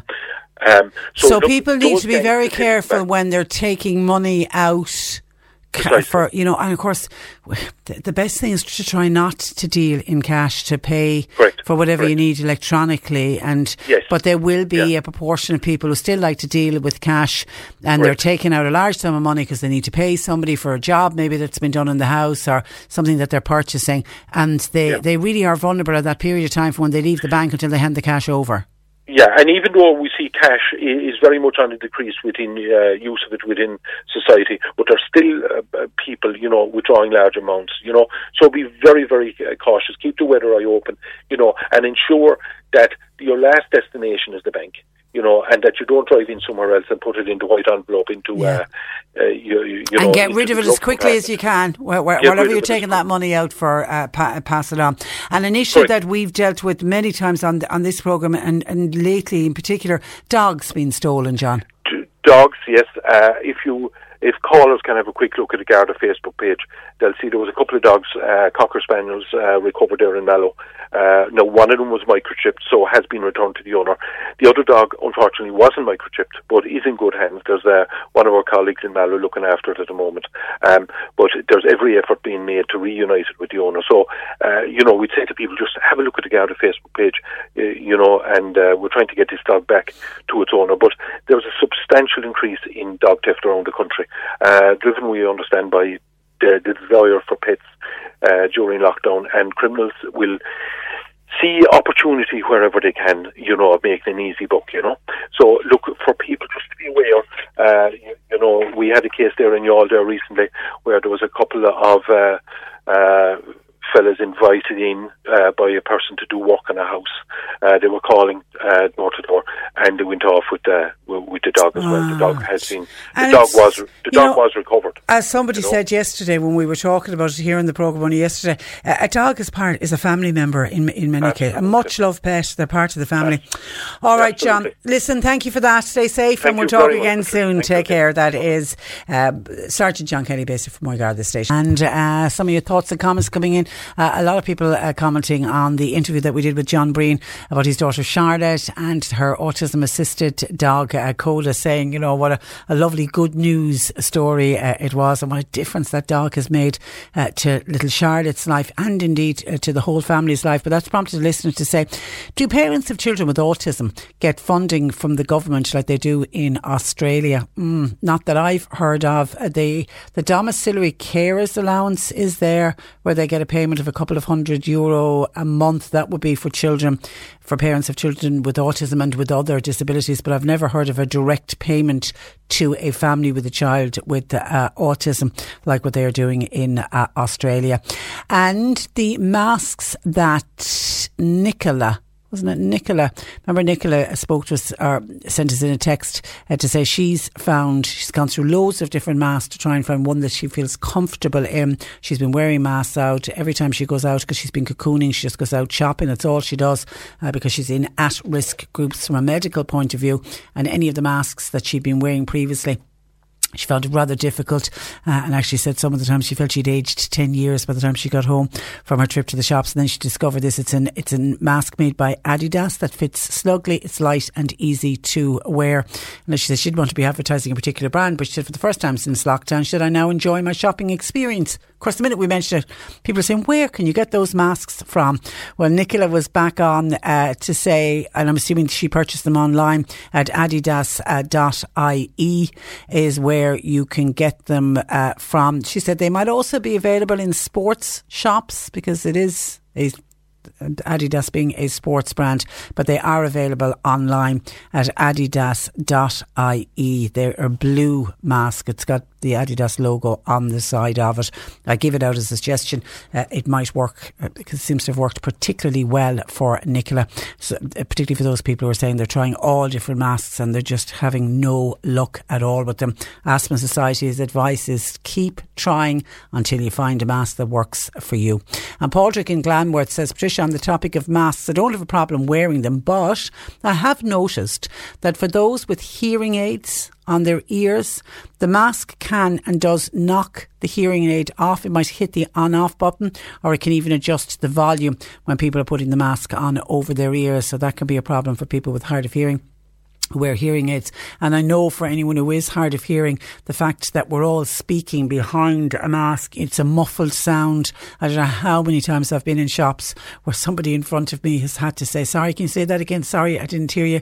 It can be really, really frustrating for people. And of course, for people who lip read, it's been an absolute, complete nightmare. But there's something I hadn't thought about. People with hearing aids, putting it on and off might knock the hearing aid off or turn the volume off. Perhaps again, it's trial and error, isn't it, with a lot of these things, particularly with the masks. Maybe for people who are wearing hearing aids who are finding that problem that Patrick has identified, maybe if you go with the mask, you know, the masks that you can get with like the strings on the side and you tie them around the back of your head yourself, and there's 4 sets of strings on them, they would be not over your ears. That might work, that might help. You can also get those plastic bands that you put at the back to stop, if for some people they find that the elastic bands of the masks, and I know nurses in hospitals and have to wear them for long periods, can pull on their ears, and there's like a little plastic strap that you can get and you can put at the back of your head, and you slot in the over the ears bit into the plastic strap, and it takes the pressure away from your ears. That might work for somebody with hearing aids as well. But yeah, there are all kinds of problems like that that are coming up for sure. Thank you for that, Padraig. Hope you are keeping well. Hi, Patricia. A friend of mine is going to take her driving test soon.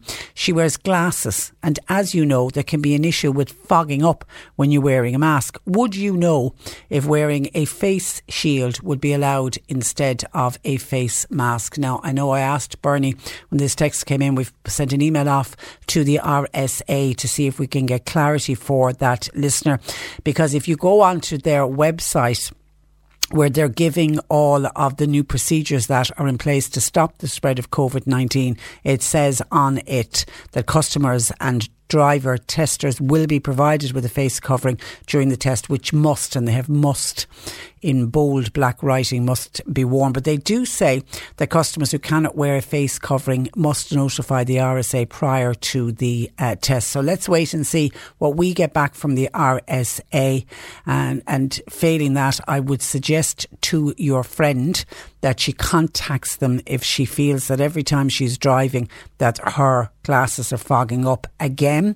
Maybe in advance of the test, when she's out driving, try different face masks, because there's lots of different face masks you can get now. And for people who have this issue with glasses, you'll find different ones that will work. There's ones... What your friend needs is a face mask that has something that it fits snugly over your nose. Some of the homemade ones, some of the ones that the people are making, certainly the ones that Claire Sweeney sent in to us, has it's something is across the bridge of the nose, so you can flatten it down over your nose, and it will, you know, it would certainly stop. I don't wear glasses, but I'm assuming it will stop the fogging up of glasses. But again, get her to try various different ones. But we'll get onto the RSA and we'll see what they say, because she's not going to be on her own with that. And then Helen contacted us from Kanturk. She took her driving test on Monday. She's 67 years of age. She got the letter on Friday to say she had a test booked for Monday. Yeah, Martin, our driving instructor, did say there was very short notice on it. Anyway, she decided she'd go ahead and do the test. The test was in Mallow. She does wear glasses, and her fear factor was that the mask would steam up the glasses. But on the morning that she got the message on Friday, didn't she get a phone call to say her sister had passed away? Oh, goodness. Anyway, the instructor, when she turned up on Monday, she obviously said, you know, I got notification of the test and then my sister sadly passed away. And the instructor said, look, would you like to defer on the test and do it on another time? But she said no. She was ready for the test, so she decided, you know, and for a lot of people, just trying to get it over and done with. And I don't know how long Helen has waited to take her test. But anyway, she decided she'd go through with it. She thought she had done really well, but when they got back, she unfortunately was told she had failed. It was her third time taking the test, €85 each time. Helen, that's heartbreaking. I don't know if you're using a driving instructor or not, but I would get back onto a good driving instructor and wait. Let the driving instructor dictate when they feel you are ready to take the test. Now, I don't know, maybe it was nerves on the day, but my heart bleeds for you, because I think emotionally you were going through so much. Firstly, you had very little notice that the test, you know, Friday to Monday, very little notice to know that you're going to be taking your test. And then the whole emotional side of losing your much-loved sister. And even though you wanted to go through with the test, that had to be playing on your mind as well. My heart breaks for you, but apply again, and please God, you'll get it the next time. But before you apply again, I would say, I don't know if you've been taking driving lessons. If you haven't, go back to a good driving instructor and get some lessons in, and they may be able to point out where you're going wrong. And hopefully next time round, hopefully it'll be fourth time lucky for you and you will pass your test with flying colours. Hi Patricia, by the way, get your questions in please for Jane, our resident vet. She's going to be joining us after 12:30. 1850 333 103 if you want Sadie or Bernie to take your questions, or you can text or WhatsApp me here to the studio on 0862 103 103 if you have a pet question for Jane. Patricia, can I ask you please, and could you find out for me, I was out of work in March for a month and I did get the COVID-19 payment of €350 a week. But the doctor wants me out again. So I'm wondering, will I get that payment again?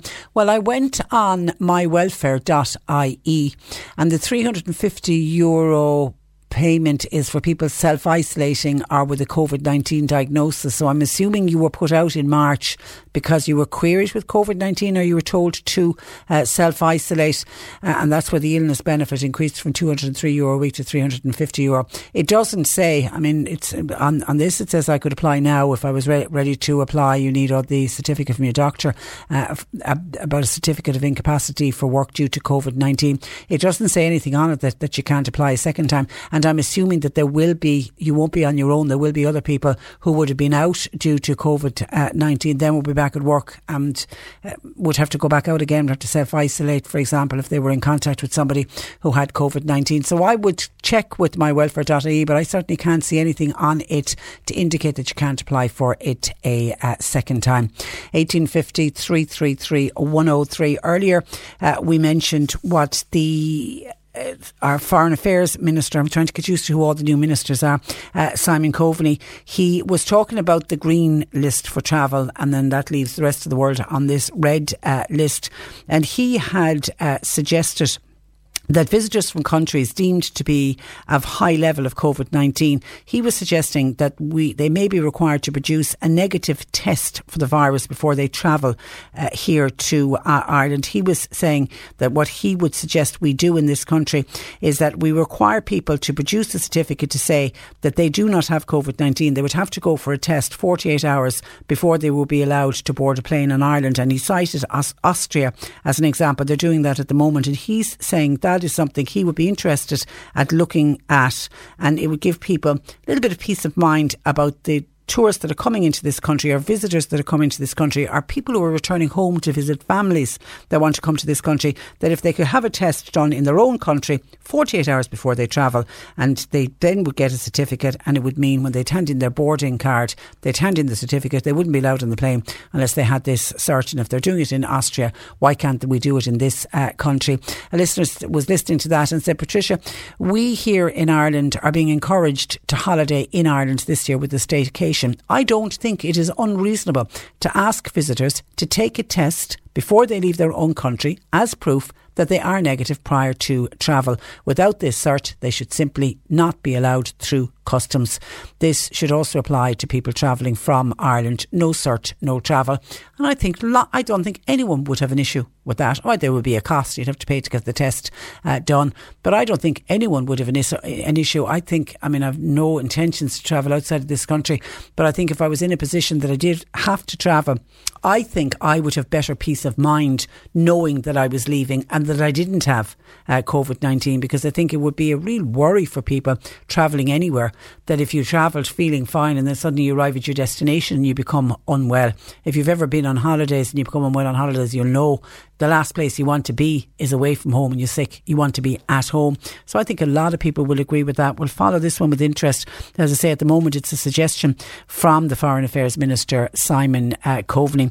And then I mentioned the figures, the latest figures that are out on COVID-19, the updated figures that we got yesterday. And there was a breakdown done of the age group of the people that are presenting with COVID-19, and we know it's more younger people now are testing positive with COVID-19. For example, over the last 14 days, the median age of confirmed cases is now at 33, with 77% of people testing positive for COVID-19 are at 45.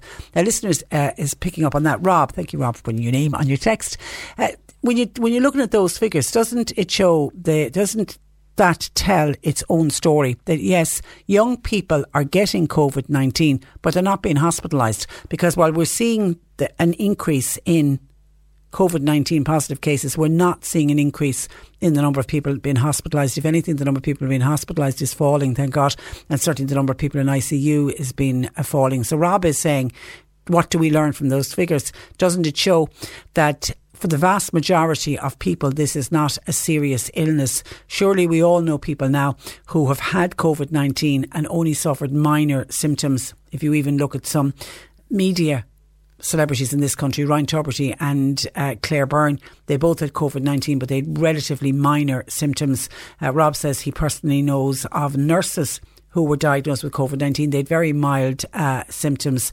So that being said, Rob says, is it now up to elderly people to stay at home if they're concerned at looking after their own, if they are concerned, and let them look after their own health?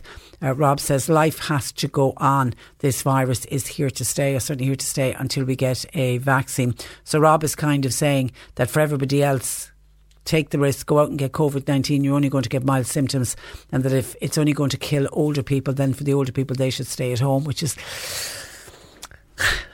Rob, kind of selfish, isn't it? Isn't it a kind of a selfish view? What do? We lock up every older person and say, sure, it's only affecting you, you stay there and we'll get on with the rest of our lives. And can I say, you have no guarantee, for the majority of other people outside of those in the at-risk groups, the older people and those who are medically vulnerable. For everybody else, the majority, you'll become unwell, but you know, you won't be too bad. I accept that, and you won't end up in hospital. But that's not the case for everyone, because there has been cases of people who weren't in the at-risk group. There has been cases of younger people who got COVID-19. Some of them have died, but some of them have been left with very serious health implications. And certainly watching the Primetime Investigates programme last night, that young nurse who ended up having to be hospitalised. She was 20 days after having COVID-19, and she came back to the hospital, to St James's Hospital. She was a nurse at the hospital, so she was going back to her place of work, but this time she was coming back as a patient, and she was having heart palpitations, and you could see her. She was having difficulty breathing, and then they admitted her to the hospital, and then a few days later, when she started to look a bit better, she just simply got up out of her bed and went in to go to the toilet, and her heart rate went up by 5%. I mean, to me, it looked like that there's something wrong. Has she been left with some lifelong heart condition? I don't know what the long-term prognosis is for. So Rob, so I don't think it's as easy to say, sure, let the rest of us get on with our lives, and sure, if we get COVID-19 we'll be fine, because there's no guarantee we will be fine. And there was that heartbreaking story of that doctor in Dublin. He'd been a locum in a number of hospitals, who passed away at 59 years of age. He had no underlying health condition, and he wouldn't have been in the at-risk group. And at 59, he wouldn't have been one of the ones cocooning. It was the people over 70 who were cocooning. And I don't know, Rob, if you think 59 is elderly, would you have had him not working and staying at home to protect himself? And his lovely family that have been left behind, absolutely heartbroken. So no, I'd be slow to say, Rob, just all those in the at-risk groups, you stay at home and the rest of us will get on with our lives. But maybe others will agree with you, Rob. 1850 333 103, text or WhatsApp 0862 103 103. Patricia, what do other listeners think of the money that they're talking about giving back for staycationing? Why do we have to wait until October? And what about people who might only spend around €300 on a 2-night stay? Will they not receive anything? OK, we're waiting for the actual wording of what's going to happen with this staycation subsidy, which the government are going to announce today as part of the July stimulus package. What's been suggested is going to happen, that holidaymakers and diners will have to spend up to €625, and then they'll be able to claim back a maximum of €125 for a single person, or €250 for a couple. I'm Now, I don't know if you have to spend the $625 before you can claim back, or is it when you spend $625 you get the maximum, which is $125 or $250, whereas on €300, would you get half of that back? Would you get €75 back? We'll wait for the detail in it. And I imagine as well, you possibly, this is where I'm thinking, if they go down what had been suggested, that they use an app whereby you would scan in your receipts, because it isn't just for hotel stays, it would be for meals out in restaurants as well. You can't put your drinks bill onto it, but if you went out for a nice meal on Saturday night, you could claim back on that particular meal. So maybe you could gather up all of your receipts, because they're talking about doing it that will run from the start of October until April of next year. So I'm imagining you can do it over the whole period of time and then claim it back. But we're going to have to wait and see. We're just going to have to wait and see what they come up with when it gets announced. 1850 333 103. Jerry in Fermoy says, if a house was on fire, you would not let the people back in until the fire is out properly. We should not be letting people into this country until COVID-19 is sorted. We are getting on top of the virus here in this country. How short-sighted are the politicians to be allowing tourists into this country and to be allowing Irish people to travel abroad? We should treat this like a war. I feel the politicians are being negligent by allowing people into this country. And Claudia in Clan says, what about Micheál Martin? He was back in the Dáil yesterday after his trip to Brussels. To me, that's not showing leadership. At least Leo was coming out with regular statements, and Mary knows of people. Is this Claudia or Mary? Sorry. Knows the people coming in from England with camper vans. That's a separate call. My apologies. Mary knows people coming in camper vans. Okay, on Micheál Martin, as far as I know, he got tested for COVID-19 as soon as he came back from Brussels. Did he wait for the results before he went into the convention centre? I'm assuming he did. We got this checked. The ministers, when they're going abroad on essential work, and he going to the EU summit was deemed essential work, they don't have to self-isolate or restrict their movements for 14 days. That's why some people said different rule for them, different rule for us. But on people coming in camper vans, Mary has seen a number of them, and that obviously is worrying her. 1850 333 103. And actually, thank you to, it was Heidi sent this in, and I did see this over the weekend. I don't know how many people headed to West Cork to the beaches at the weekend, but there was a video doing the rounds.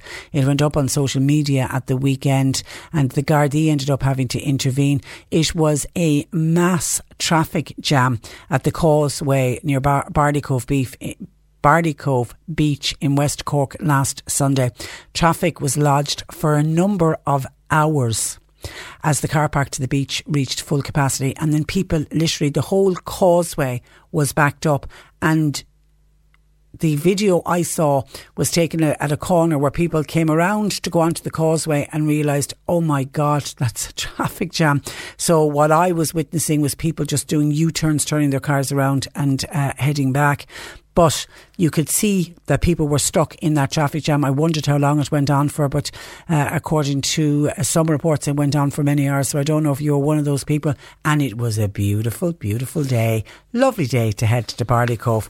But countless thousands of others decided to do the same thing. But then we've been told to staycation. So when the weather gets fine, we're going to expect that. We're going to see that. We're going to see more and more people heading to the beach. And of course, in many of our beaches, unfortunately, we don't have enough car park spaces at many of our beaches, and we're going to be faced with that. If we get a really good weather throughout August, which we're all hoping and praying we will, we'll be seeing a lot more of those scenes, guaranteed. 1850 333 103, lines open. The C103 Cork Diary. With Cork County Council, supporting businesses, supporting communities, serving Cork. Visit corkcoco.ie. Kiscayne Parish are holding their collection for Cork Penny Dinners next Sunday. It'll be held in the local community centre. They're asking people to donate non-perishable goods, home baking and cash would be gratefully appreciated. While Castletown Bear Development Association, they will hold a drive-in bingo. It's happening tomorrow Friday at the Pier here in Castletownbere starts at 8:30. You're asked to please arrive early and have the correct admission fee ready. The jackpot tomorrow night will be €1,600 in 51 calls or less. Good luck to everybody taking part in the bingo. And Carrigaline Country Market will be open tomorrow Friday from 8:30 to 10:30, and that'll be in the Carrigaline Band Room.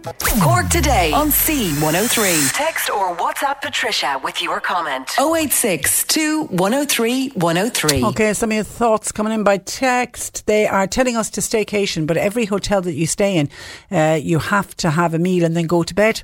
There are lots of hotels that will not give you a drink unless you are eating. Of course, the hotel bars are closed. They were hoping that the bars would open last Monday. Will that change from the 10th of August? Only time will tell. And obviously, I'm assuming that's the same if you're a resident. You can't get a drink either because the bar is closed. Hi, Patricia. I was up in Galway last weekend in Salthill. Every second car was English registered.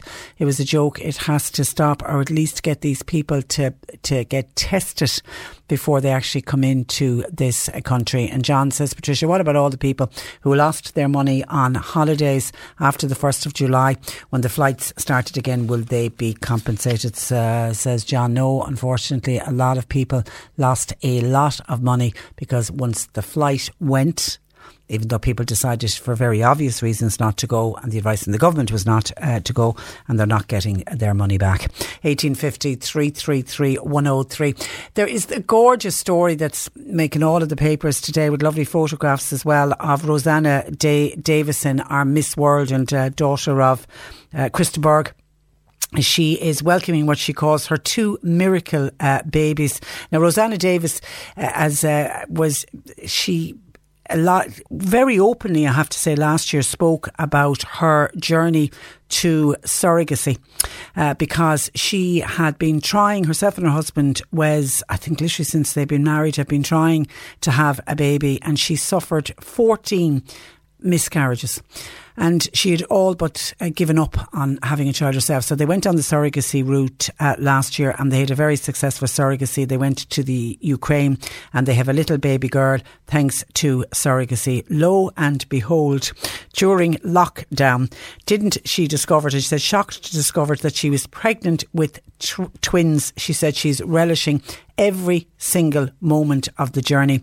And she put it up on her Instagram story yesterday, posting pictures and just telling all of her followers that she is pregnant, and she is now 5 months pregnant with twin boys. They're identical twin boys.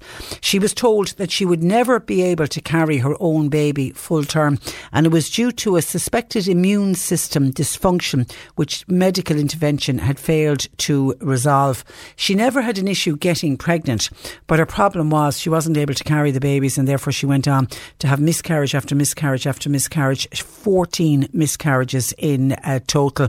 And then lo and behold, during lockdown, she discovers she gets pregnant naturally with the twins.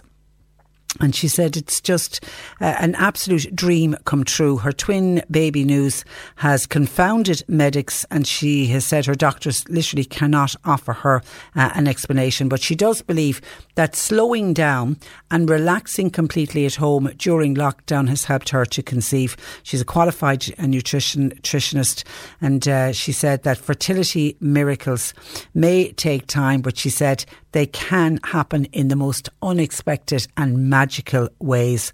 And she went on at Insta to say that she's sending so much love to all those who are still on your baby journey. Never give up hope.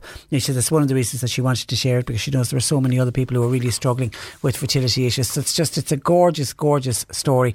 And needless to say, Rosanna Davison, you can easily see why she became Miss World. She's stunningly beautiful, but gorgeous to see her showing off her little bump on Instagram yesterday.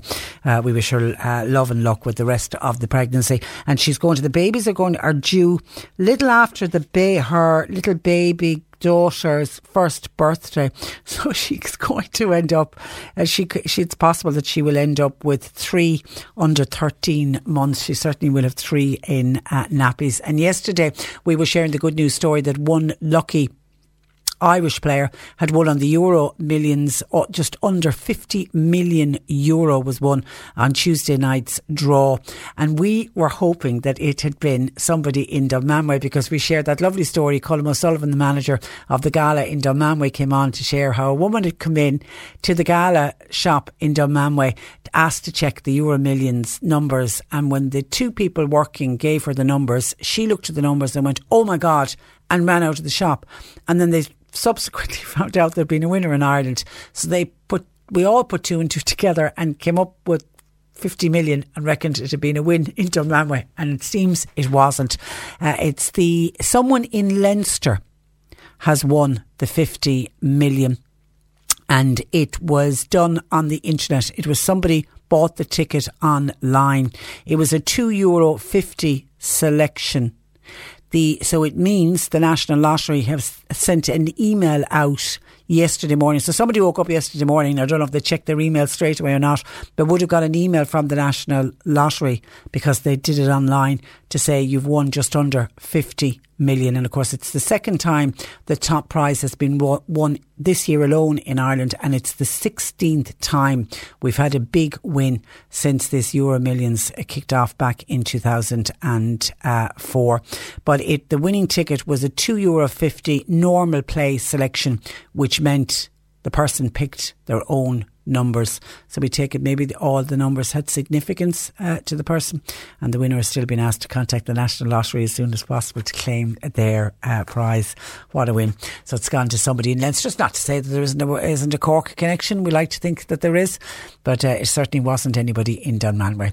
1850 333 103. If you've got a pet question for Jane Pickett, our resident vet, can you get it into us, please? You can text or WhatsApp your pet question to 0862 103 103. Cork Today on C103. Call Patricia with your comment. 1850 333 103. And we're going to the Island Wood Veterinary Hospital in Newmarket, part of the Mill Street Veterinary Group, where Jane Pickett joins us. Good afternoon to you, Jane. Hi there. And you're very welcome to the programme. OK, straight in with questions.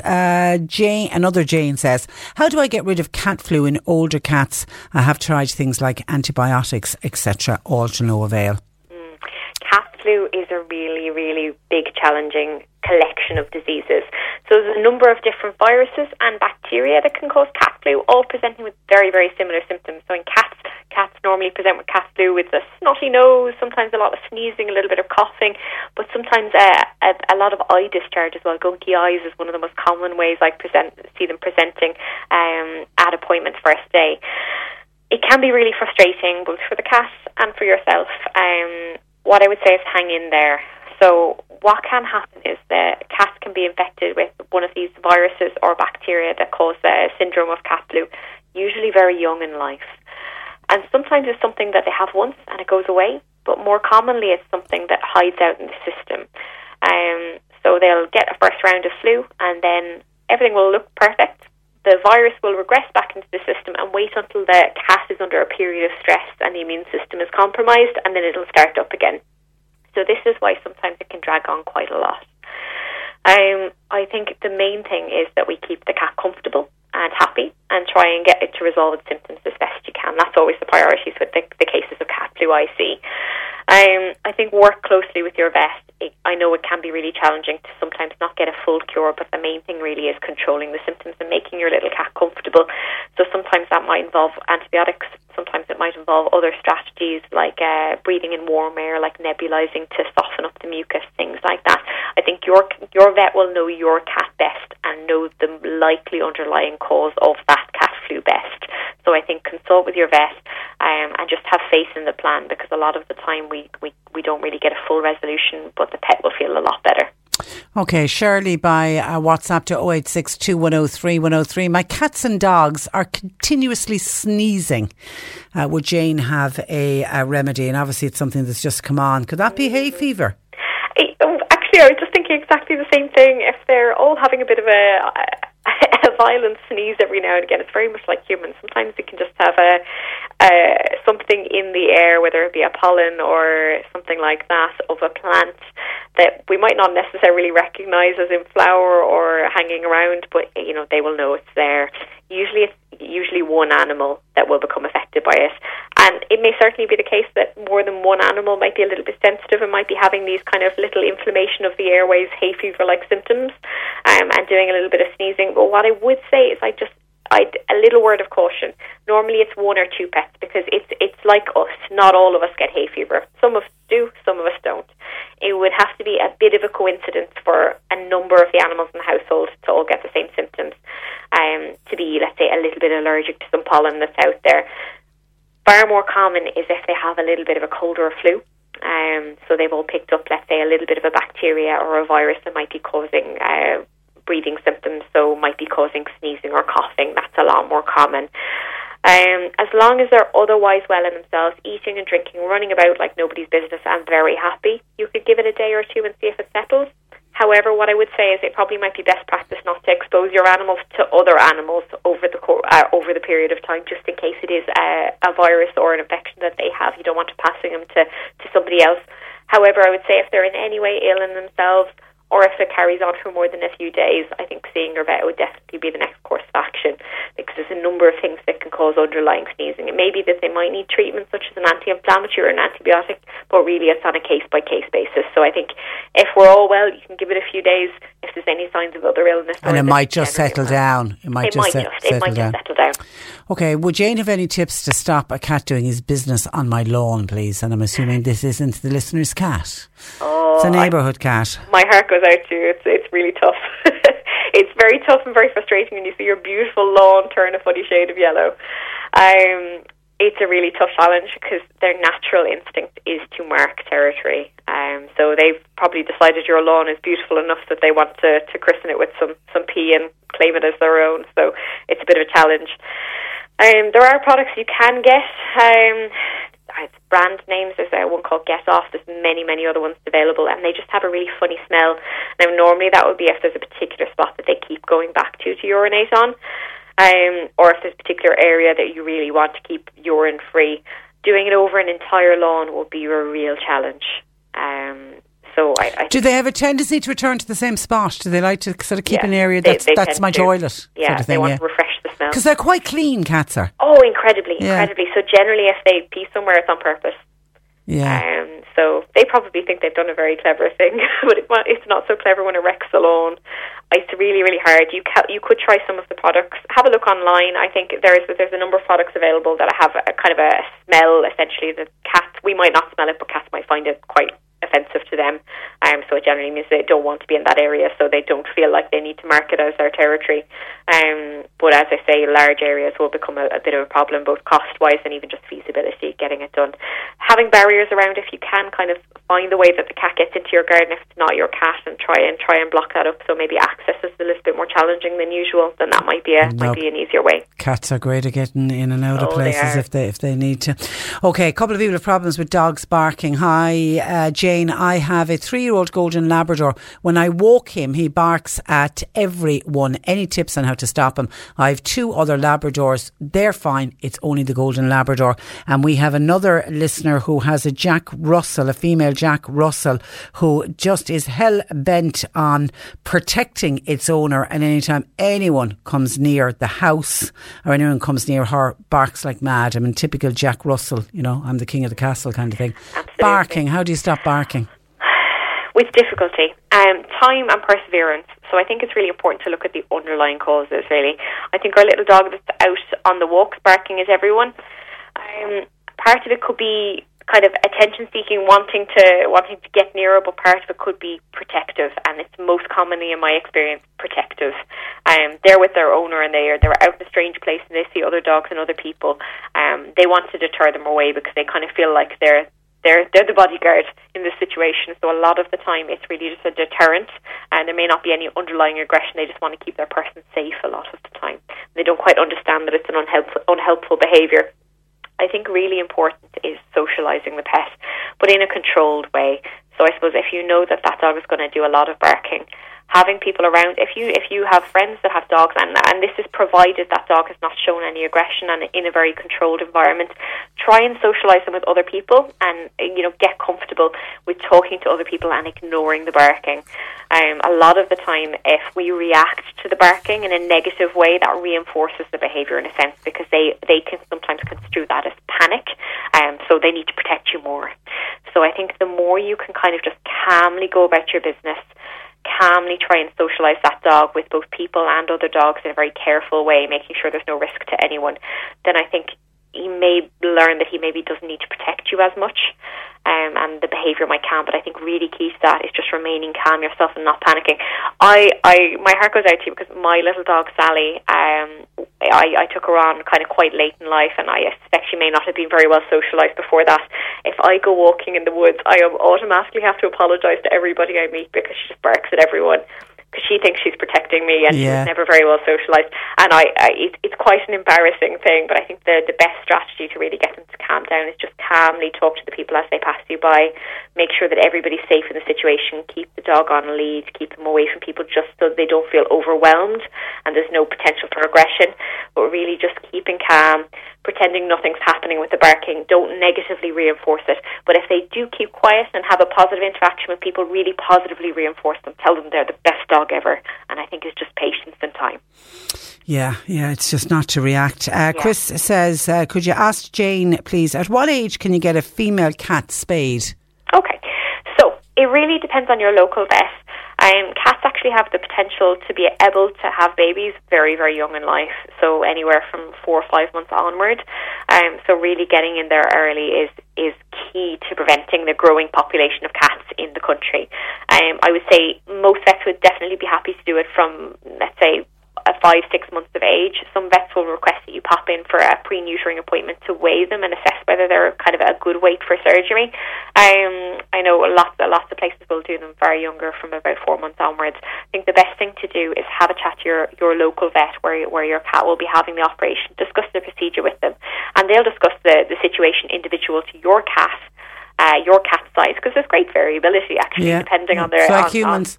Yeah, exactly like humans. So some, a 4-month-old cat might be a big bruiser of a cat, but another one might be absolutely teeny tiny. So I think speak to your vet, discuss with them their preference, and go from there. But the best thing to do, Chris. Good move. Yeah. All right, listen, have a good week. We'll talk to you next Thursday. Thank you very much. Thank you for that. Bye-bye. Jane Pickett of the Island Wood Veterinary Hospital in Newmarket, part of the Mill Street Veterinary Group. That's where I leave you for today. Before we go, Anne in Cork City, this is on the large queues of traffic going to Barley Cove Beach. She said, surely health and safety should come into play. The car should have been turned away if too many people are arriving at the beach. The locals are entitled to enjoy their beach as well. How right you are. Okay, thanks to Bernie and Sadie. We're back with you tomorrow at 10.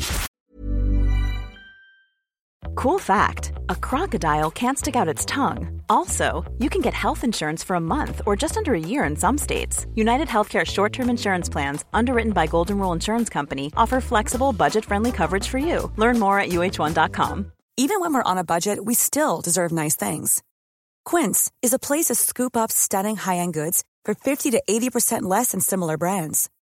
They have buttery soft cashmere sweaters starting at $50. Luxurious Italian leather bags, and so much more. Plus, Quince only works with factories that use safe, ethical, and responsible manufacturing. Get the high-end goods you'll love without the high price tag with Quince. Go to quince.com/style for free shipping and 365-day returns.